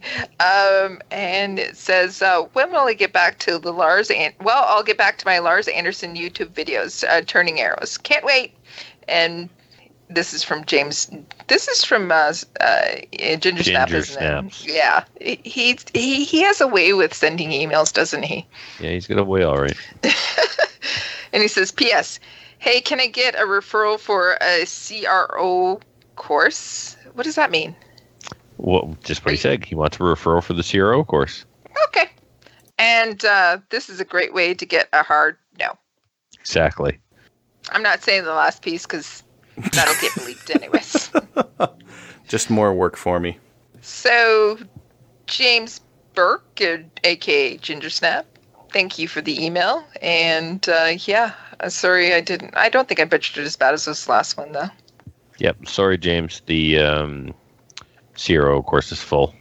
So that's a hard no. All right, I'll take the next one here from Spencer. Hey guys, hate to burst your bubble, but the Remington RP9 is available here for 169 US after the $100 rebate. That's actually slightly cheaper than a Hi-Point pistol. I enclosed a pic of the website just for proof. okay, would you guys buy one for 169? Nope. That was quick. That was that was really quick. You didn't wouldn't even have to think about it. You wouldn't about buy it. one for like a guest gun? Uh, Guest towels, guest guns, Hmm. guest room. I yeah, I don't know. If I hadn't held it, sure, I'd I'd take a gamble on it. But I've held it and dry fired it, and I'm I You- really I'm good. You held it when you were at the Calgary Shoot Center, didn't you? Mhm, Yeah. You tried it out. Did like it at all? Didn't didn't fire it, but uh, dry fired it. I can't believe that they're No, cheaper than a for it. high point. Like a Hi-Point is a cheaply made pistol. Uh, the RP9 isn't that cheaply made. So are they just getting rid of stock? Are they trying to get them like some more market share so that they can get some aftermarket uh, support? Like they're not they're, not making money. Well, didn't they make a ton of them before the uh, whole election? No, I think that's it's flooded, isn't it? Maybe. Well, there might be something to that, Kelly. Like we're seeing firearms prices Plummet. in general plummet. Yep, a lot of co- not the, you know they're not the only company offering a mail-in rebate. Thompson Center got Yeah. something going on as well. Um, so prices in general are going down, but I think Remington's reputation has been hurt so bad by the R51 recalls on the Remington 700, recalls on the 870. They introduced a new product that's garbage. Then two of their flagship lines, the 700 and the 870 guns that they've been making since the 50s and 60s, suddenly are being recalled. It just speaks volumes to how far the quality control at that plant has slid, and uh, they're losing market share. Uh, I think they're just they've got a lot of product out there that they need to recoup some investment on. Yeah. Total speculation, but that's that's how I feel. So, and like a liberal, it doesn't have to be true. I just have to feel it. Oh, come on. I think it's pretty true. No, could be. No, I think it's pretty cool. They're trying to recoup some of the. Yeah. Yeah. All right. Yeah. Uh, Spencer continues. I also saw that Palmetto State Armory, the PSA you mentioned, was selling their basic AR-10 for $465 at some stores here in GA. Oh man, I would I would buy an AR-10 at 465. Damn right. Uh, I thought I'd gotten a great deal on my M&P 10 for around $1,000 a few years back, but the AR price war has now spilled over to the AR 10, it seems.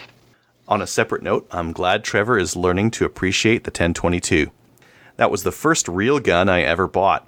I got it brand new for $85 at the Sears Roebuck in the Framingham Mall, just outside Farmingham. Farmingham. Farmingham. Ball, yeah, that's where they uh, start the Boston Marathon. Go ahead. Here we go, just outside Boston. Yep. That would have been in 1978 or early 1979. I used it for a little, then lost my firearms ID card. Since it was a felony to take the gun anywhere without it, it sat in a gun case for 30 years or so, and then bumped around the country with me until I rediscovered shooting again in 2010 or so. Over the years, I thought about selling it a few times, but I never had the heart to. Needless to say, I'm really glad I still have it today.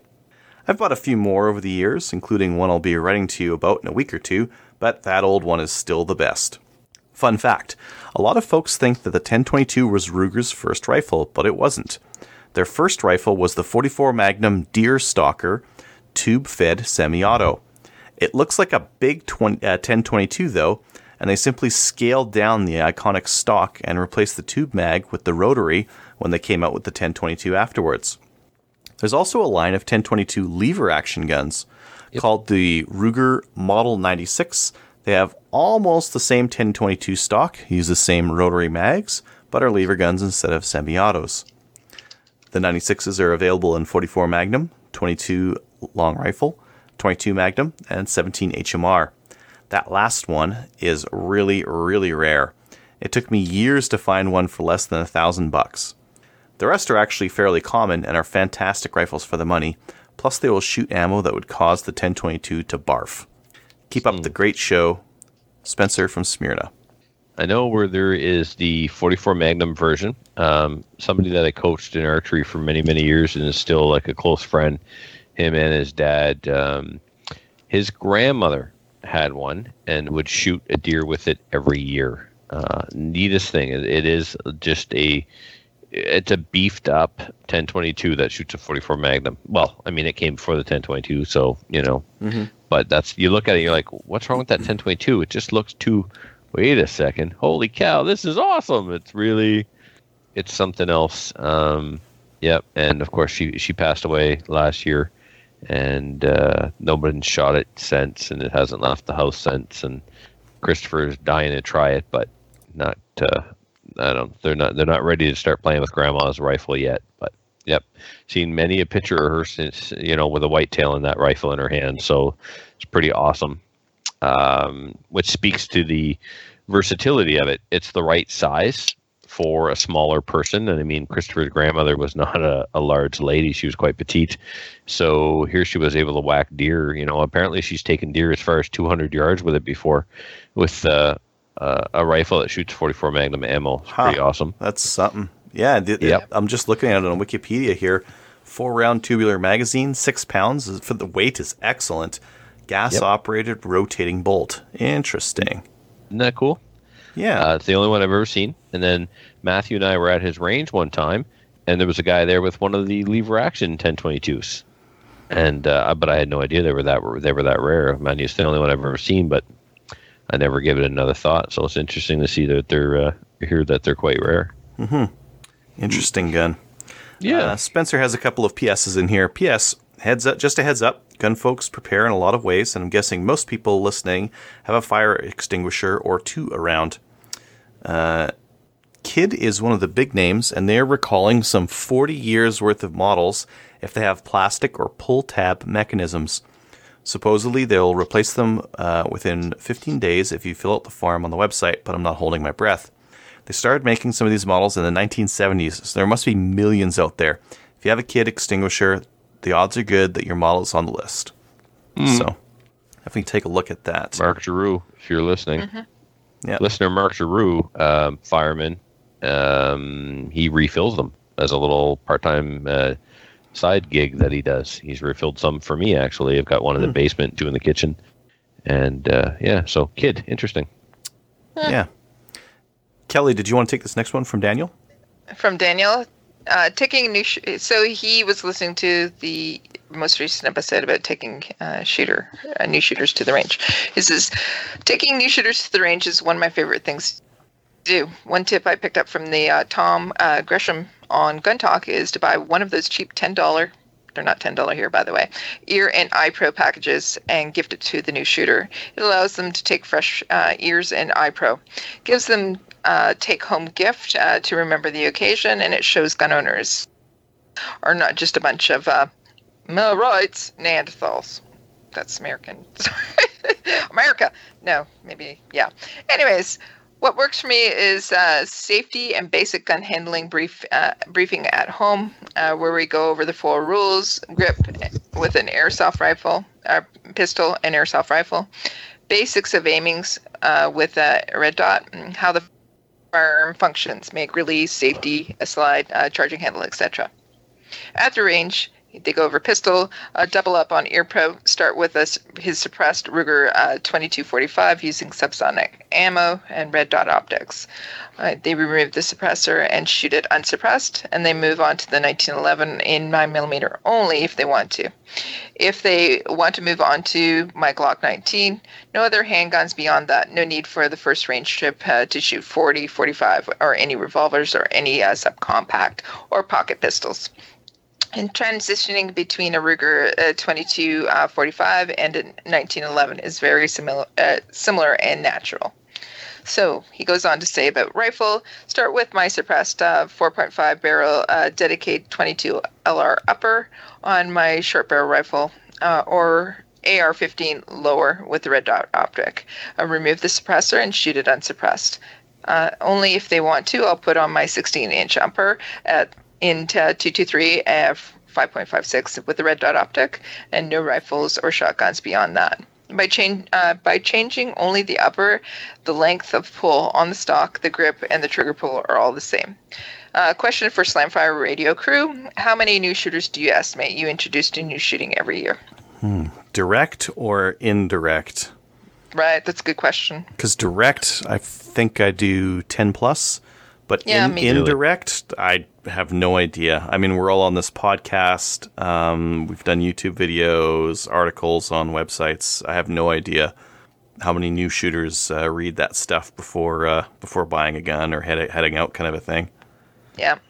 Well, I know with me, uh, it's, I don't know, maybe a half dozen, dozen, but it's also with Maple Seed. Mm, Mhm. That, that number is like lots. So, yeah. What about you? Uh, not very many. Like two or three, maybe in a good year. Um, Yeah. You know, Well, black busy. badge. Black badge doesn't count because you're not supposed to be a new shooter coming to black badge. We tell you that you're, you know, you need to have your own stuff and you need to already know how to shoot. So no, they're just the community is is small and uh, very rarely do I get a chance to take out somebody who's never actually pulled a trigger before. Once in a while, maybe it's more than that. I don't know. I know it though. Yeah. Hmm, cool. Okay. Yeah, it's always interesting to hear uh, how different people take take new people out. Uh, the next one here is from Josiah. Uh, hey guys, I'm a new listener. Are you sure that's how it's pronounced? yes, this true. Yeah, never I- responded I- to it. Yeah. You It was you read that that Yeah, I uh, did. yeah, pretty sure Joey, Julie, Julie. Yes. Joseph, James, Yeah. James. I don't know. James. It Jim. is Uh, Josiah. okay. Yeah, Josiah anyways. it is. Josiah uh, is a new listener trying to learn about guns. Love this podcast. I'm 16, turning 17 on November. I was wondering what I should do for my first 22. I'm thinking 1022, Remington 597, or Marlin 795.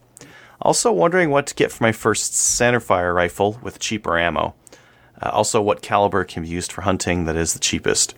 I live in uh, Thompson, Manitoba, so which one would work best in the cold for 22s? what am I supposed to do for a year? Can't wait to get my PAL. Anyways, love the podcast, guys. Uh, interested. So 1022 in the cold. Um, Yep. you, you can get failures. Yep.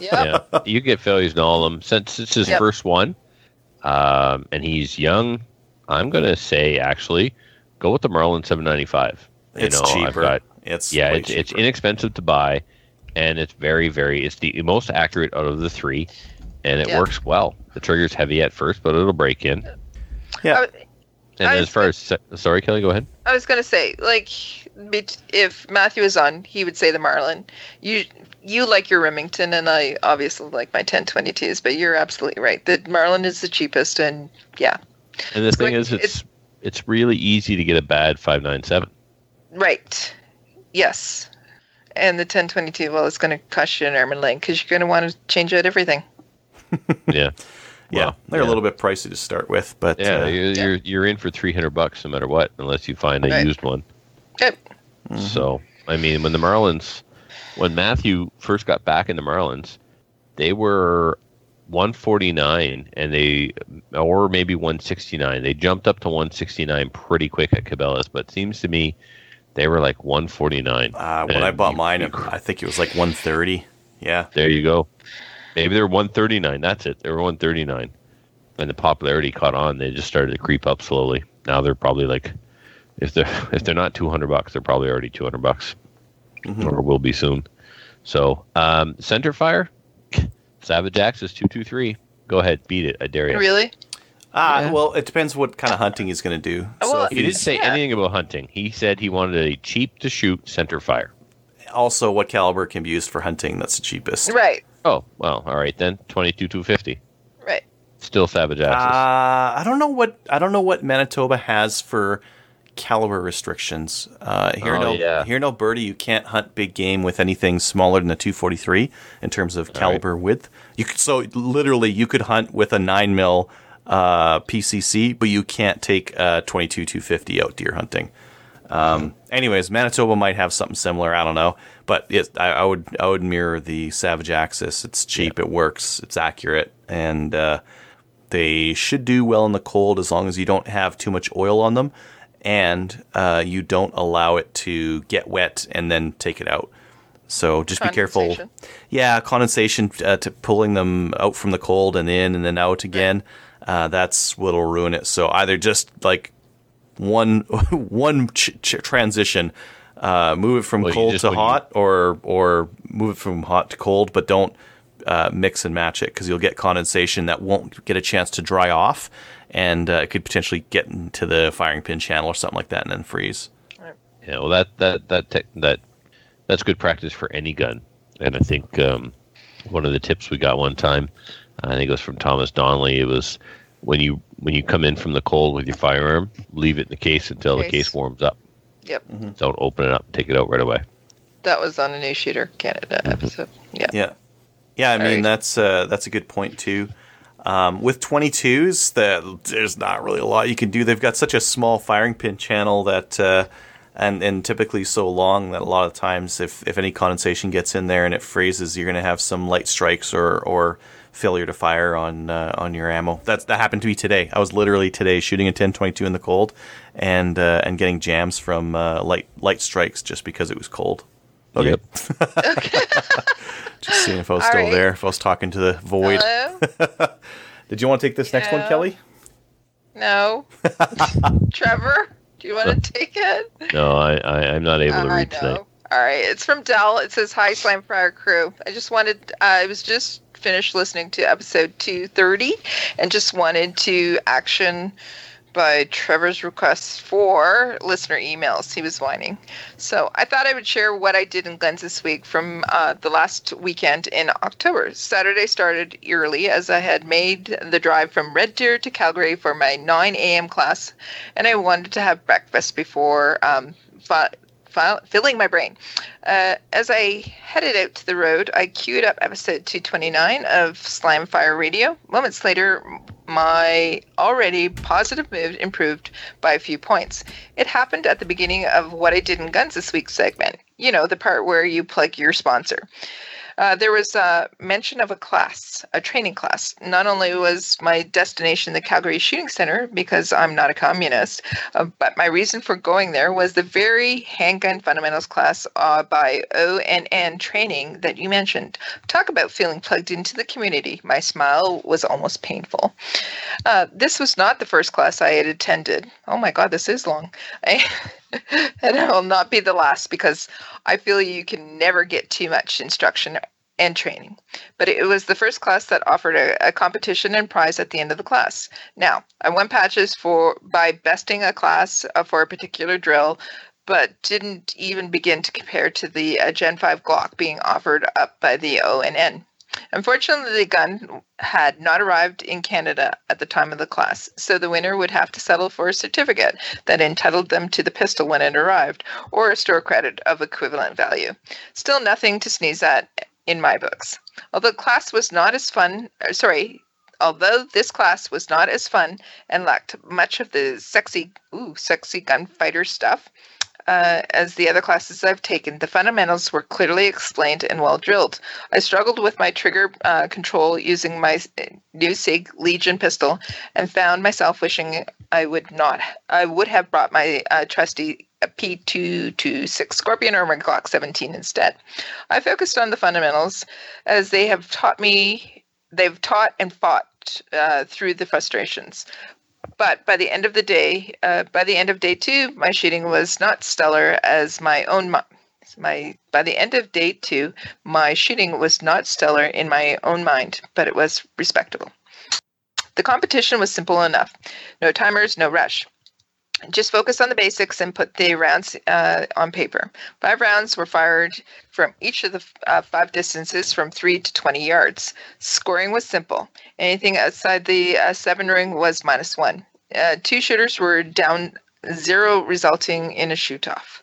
The only lady in the class was the only lady in the class and myself, both shooting Legion pistols, squared off at the 20 yard line. 10 rounds uh, for all the marbles.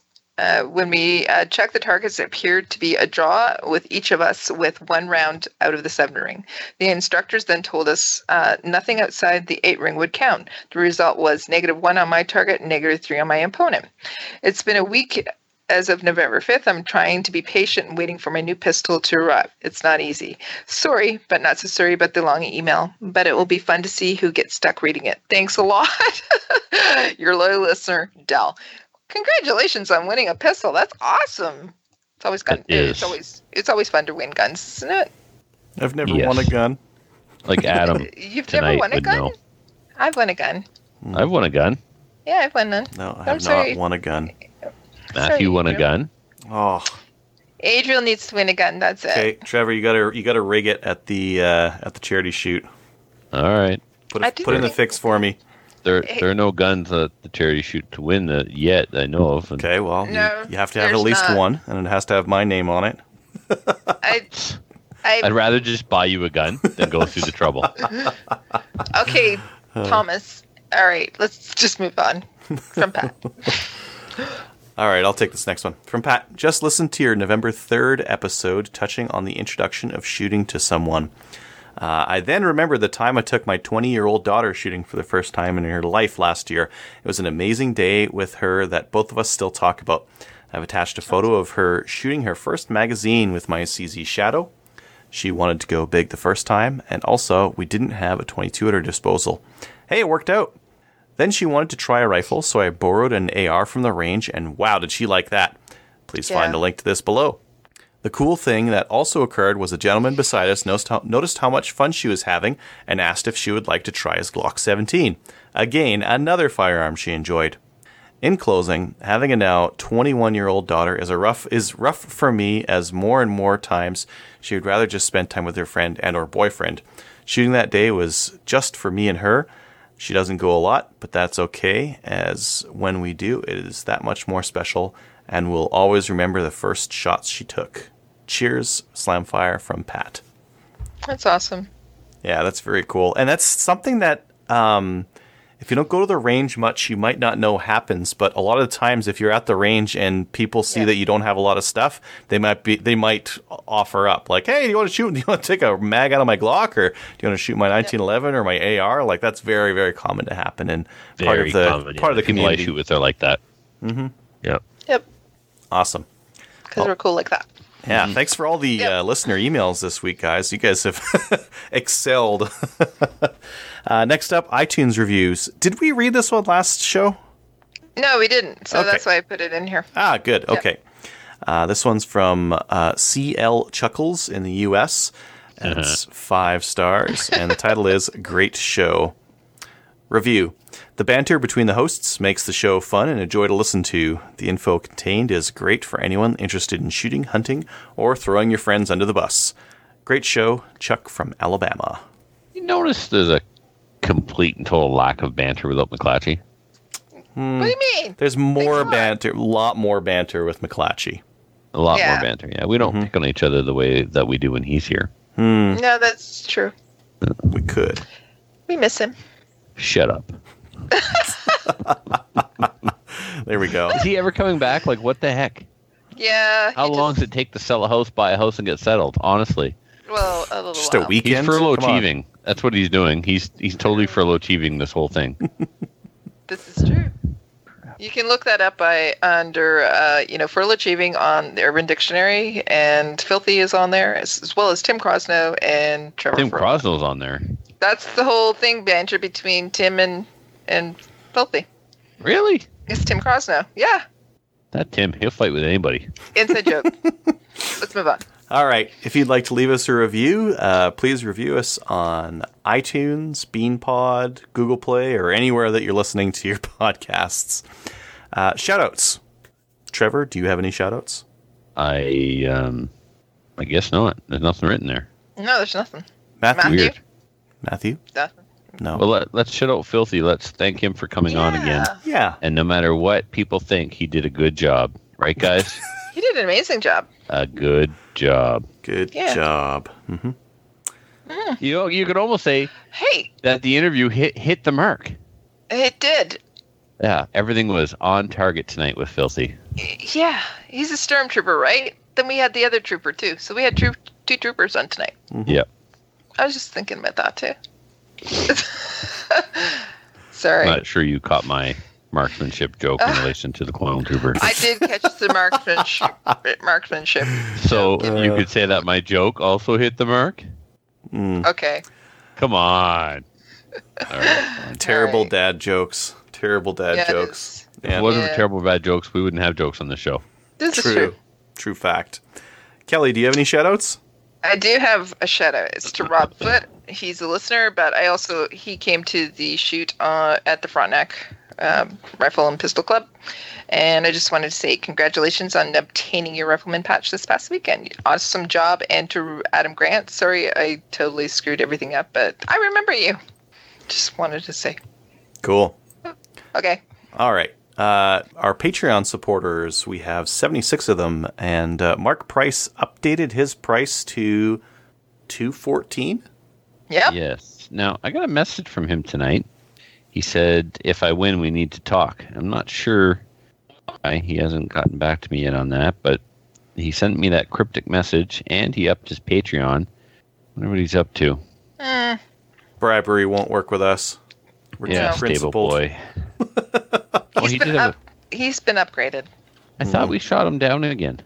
No. I, Really I- up to Filthy to decide. yeah. No. No. No. No. No. I upgraded him. Oh, oh, you don't get to upgrade him. He's not your stable boy you or or squire. Yeah. I oh, he did. Oh, Yeah. yeah. All right. yeah, he got upgraded because he brought me coffee and donuts. Remember? Yeah, yeah, and he shot a rifleman. He did. Mm. Mhm. Yeah, yeah, and he just had a birthday. He turned sixty, so No, we did not. eh. Uh, all right. Um, that's Patreonies. So, just to sign off here, please join one or more of our national firearms associations, such as the CCFR or the CSSA. It's important to support those guys. Uh, get out there and buy a Milsurp, maybe a, a smelly Enfield or a Ross rifle, one of our Canadian or Commonwealth rifles. Um, check us out on Gun Owners of Canada. Like Also- us on Facebook. Oh, sorry, Adriel. Also? Can- can- just a request. Yes, uh, write us and tell us what Canadian Milsurp rifles you have. I'd Oh, love to yeah. hear about them and, and the story behind them. Yeah, yeah, because we don't have that I'm many. looking I'm looking for a 1911 with Canadian markings. If there's one out there, I want to know about it. Hmm. I never, Oh, th- I never and I figured you need for a- for a collector, for like a, a, a historic arms collector. Well, Seems like you're I going wasn't. that way. Yeah, I wasn't, but it's it's definitely happening. Um, I have a new appreciation for the history of those firearms, and uh, you know, Yeah. as Matthew would say, we all learn at different rates, and yeah. So, uh, and I'm looking for a number four Mark One bayonet, uh, but I would really like it to have an S stamped on it because my Savage number four Mark One has all matching numbers and all the parts are stamped with an S, including the magazine. Thank you for that. Um, so yeah, if there's a Savage bayonet out there, I'd love to know about it. All right, I don't know if I've even fired this thing. you've carry you on. haven't fired your 303, I don't think I have. Really? so you might be like doing all this stuff to a rifle that just doesn't fire or just is inaccurate, Yep. or Yep. you got to shoot that thing. I know I have, I have too many to shoot and too many things that I do with regards to firearms that don't involve shooting firearms. That The, is uh, true. Yeah, yeah. um, Ginger Snaps was talking about the uh, CRO course. I'm teaching an RO course one weekend, and a weekend later, I'm teach helping teach a CRO course for IPSC New Brunswick. So getting back into that stuff. Yeah, a lot of stuff. A lot of You're getting stuff. Too much stuff. Yep. All right. Uh, like us on Facebook. We've got a, a page over there where you can discuss the shows and talk to other listeners. Yep. And Make fun of uh, Kelly. Make fun of Kelly. Yeah. Or Matthew. Just What? you know, razz him a little bit about uh, not selling his place that fast and uh, buying a new one. Mm-hmm. And uh, I think I think that's it. I think that's the show. Well done, everyone. Well done indeed. So if you have any comments or questions for the show, please send an email to slamfireradio at gmail.com. Now go grab a gun and shoot something. When the talking is over, it's time to get a gun.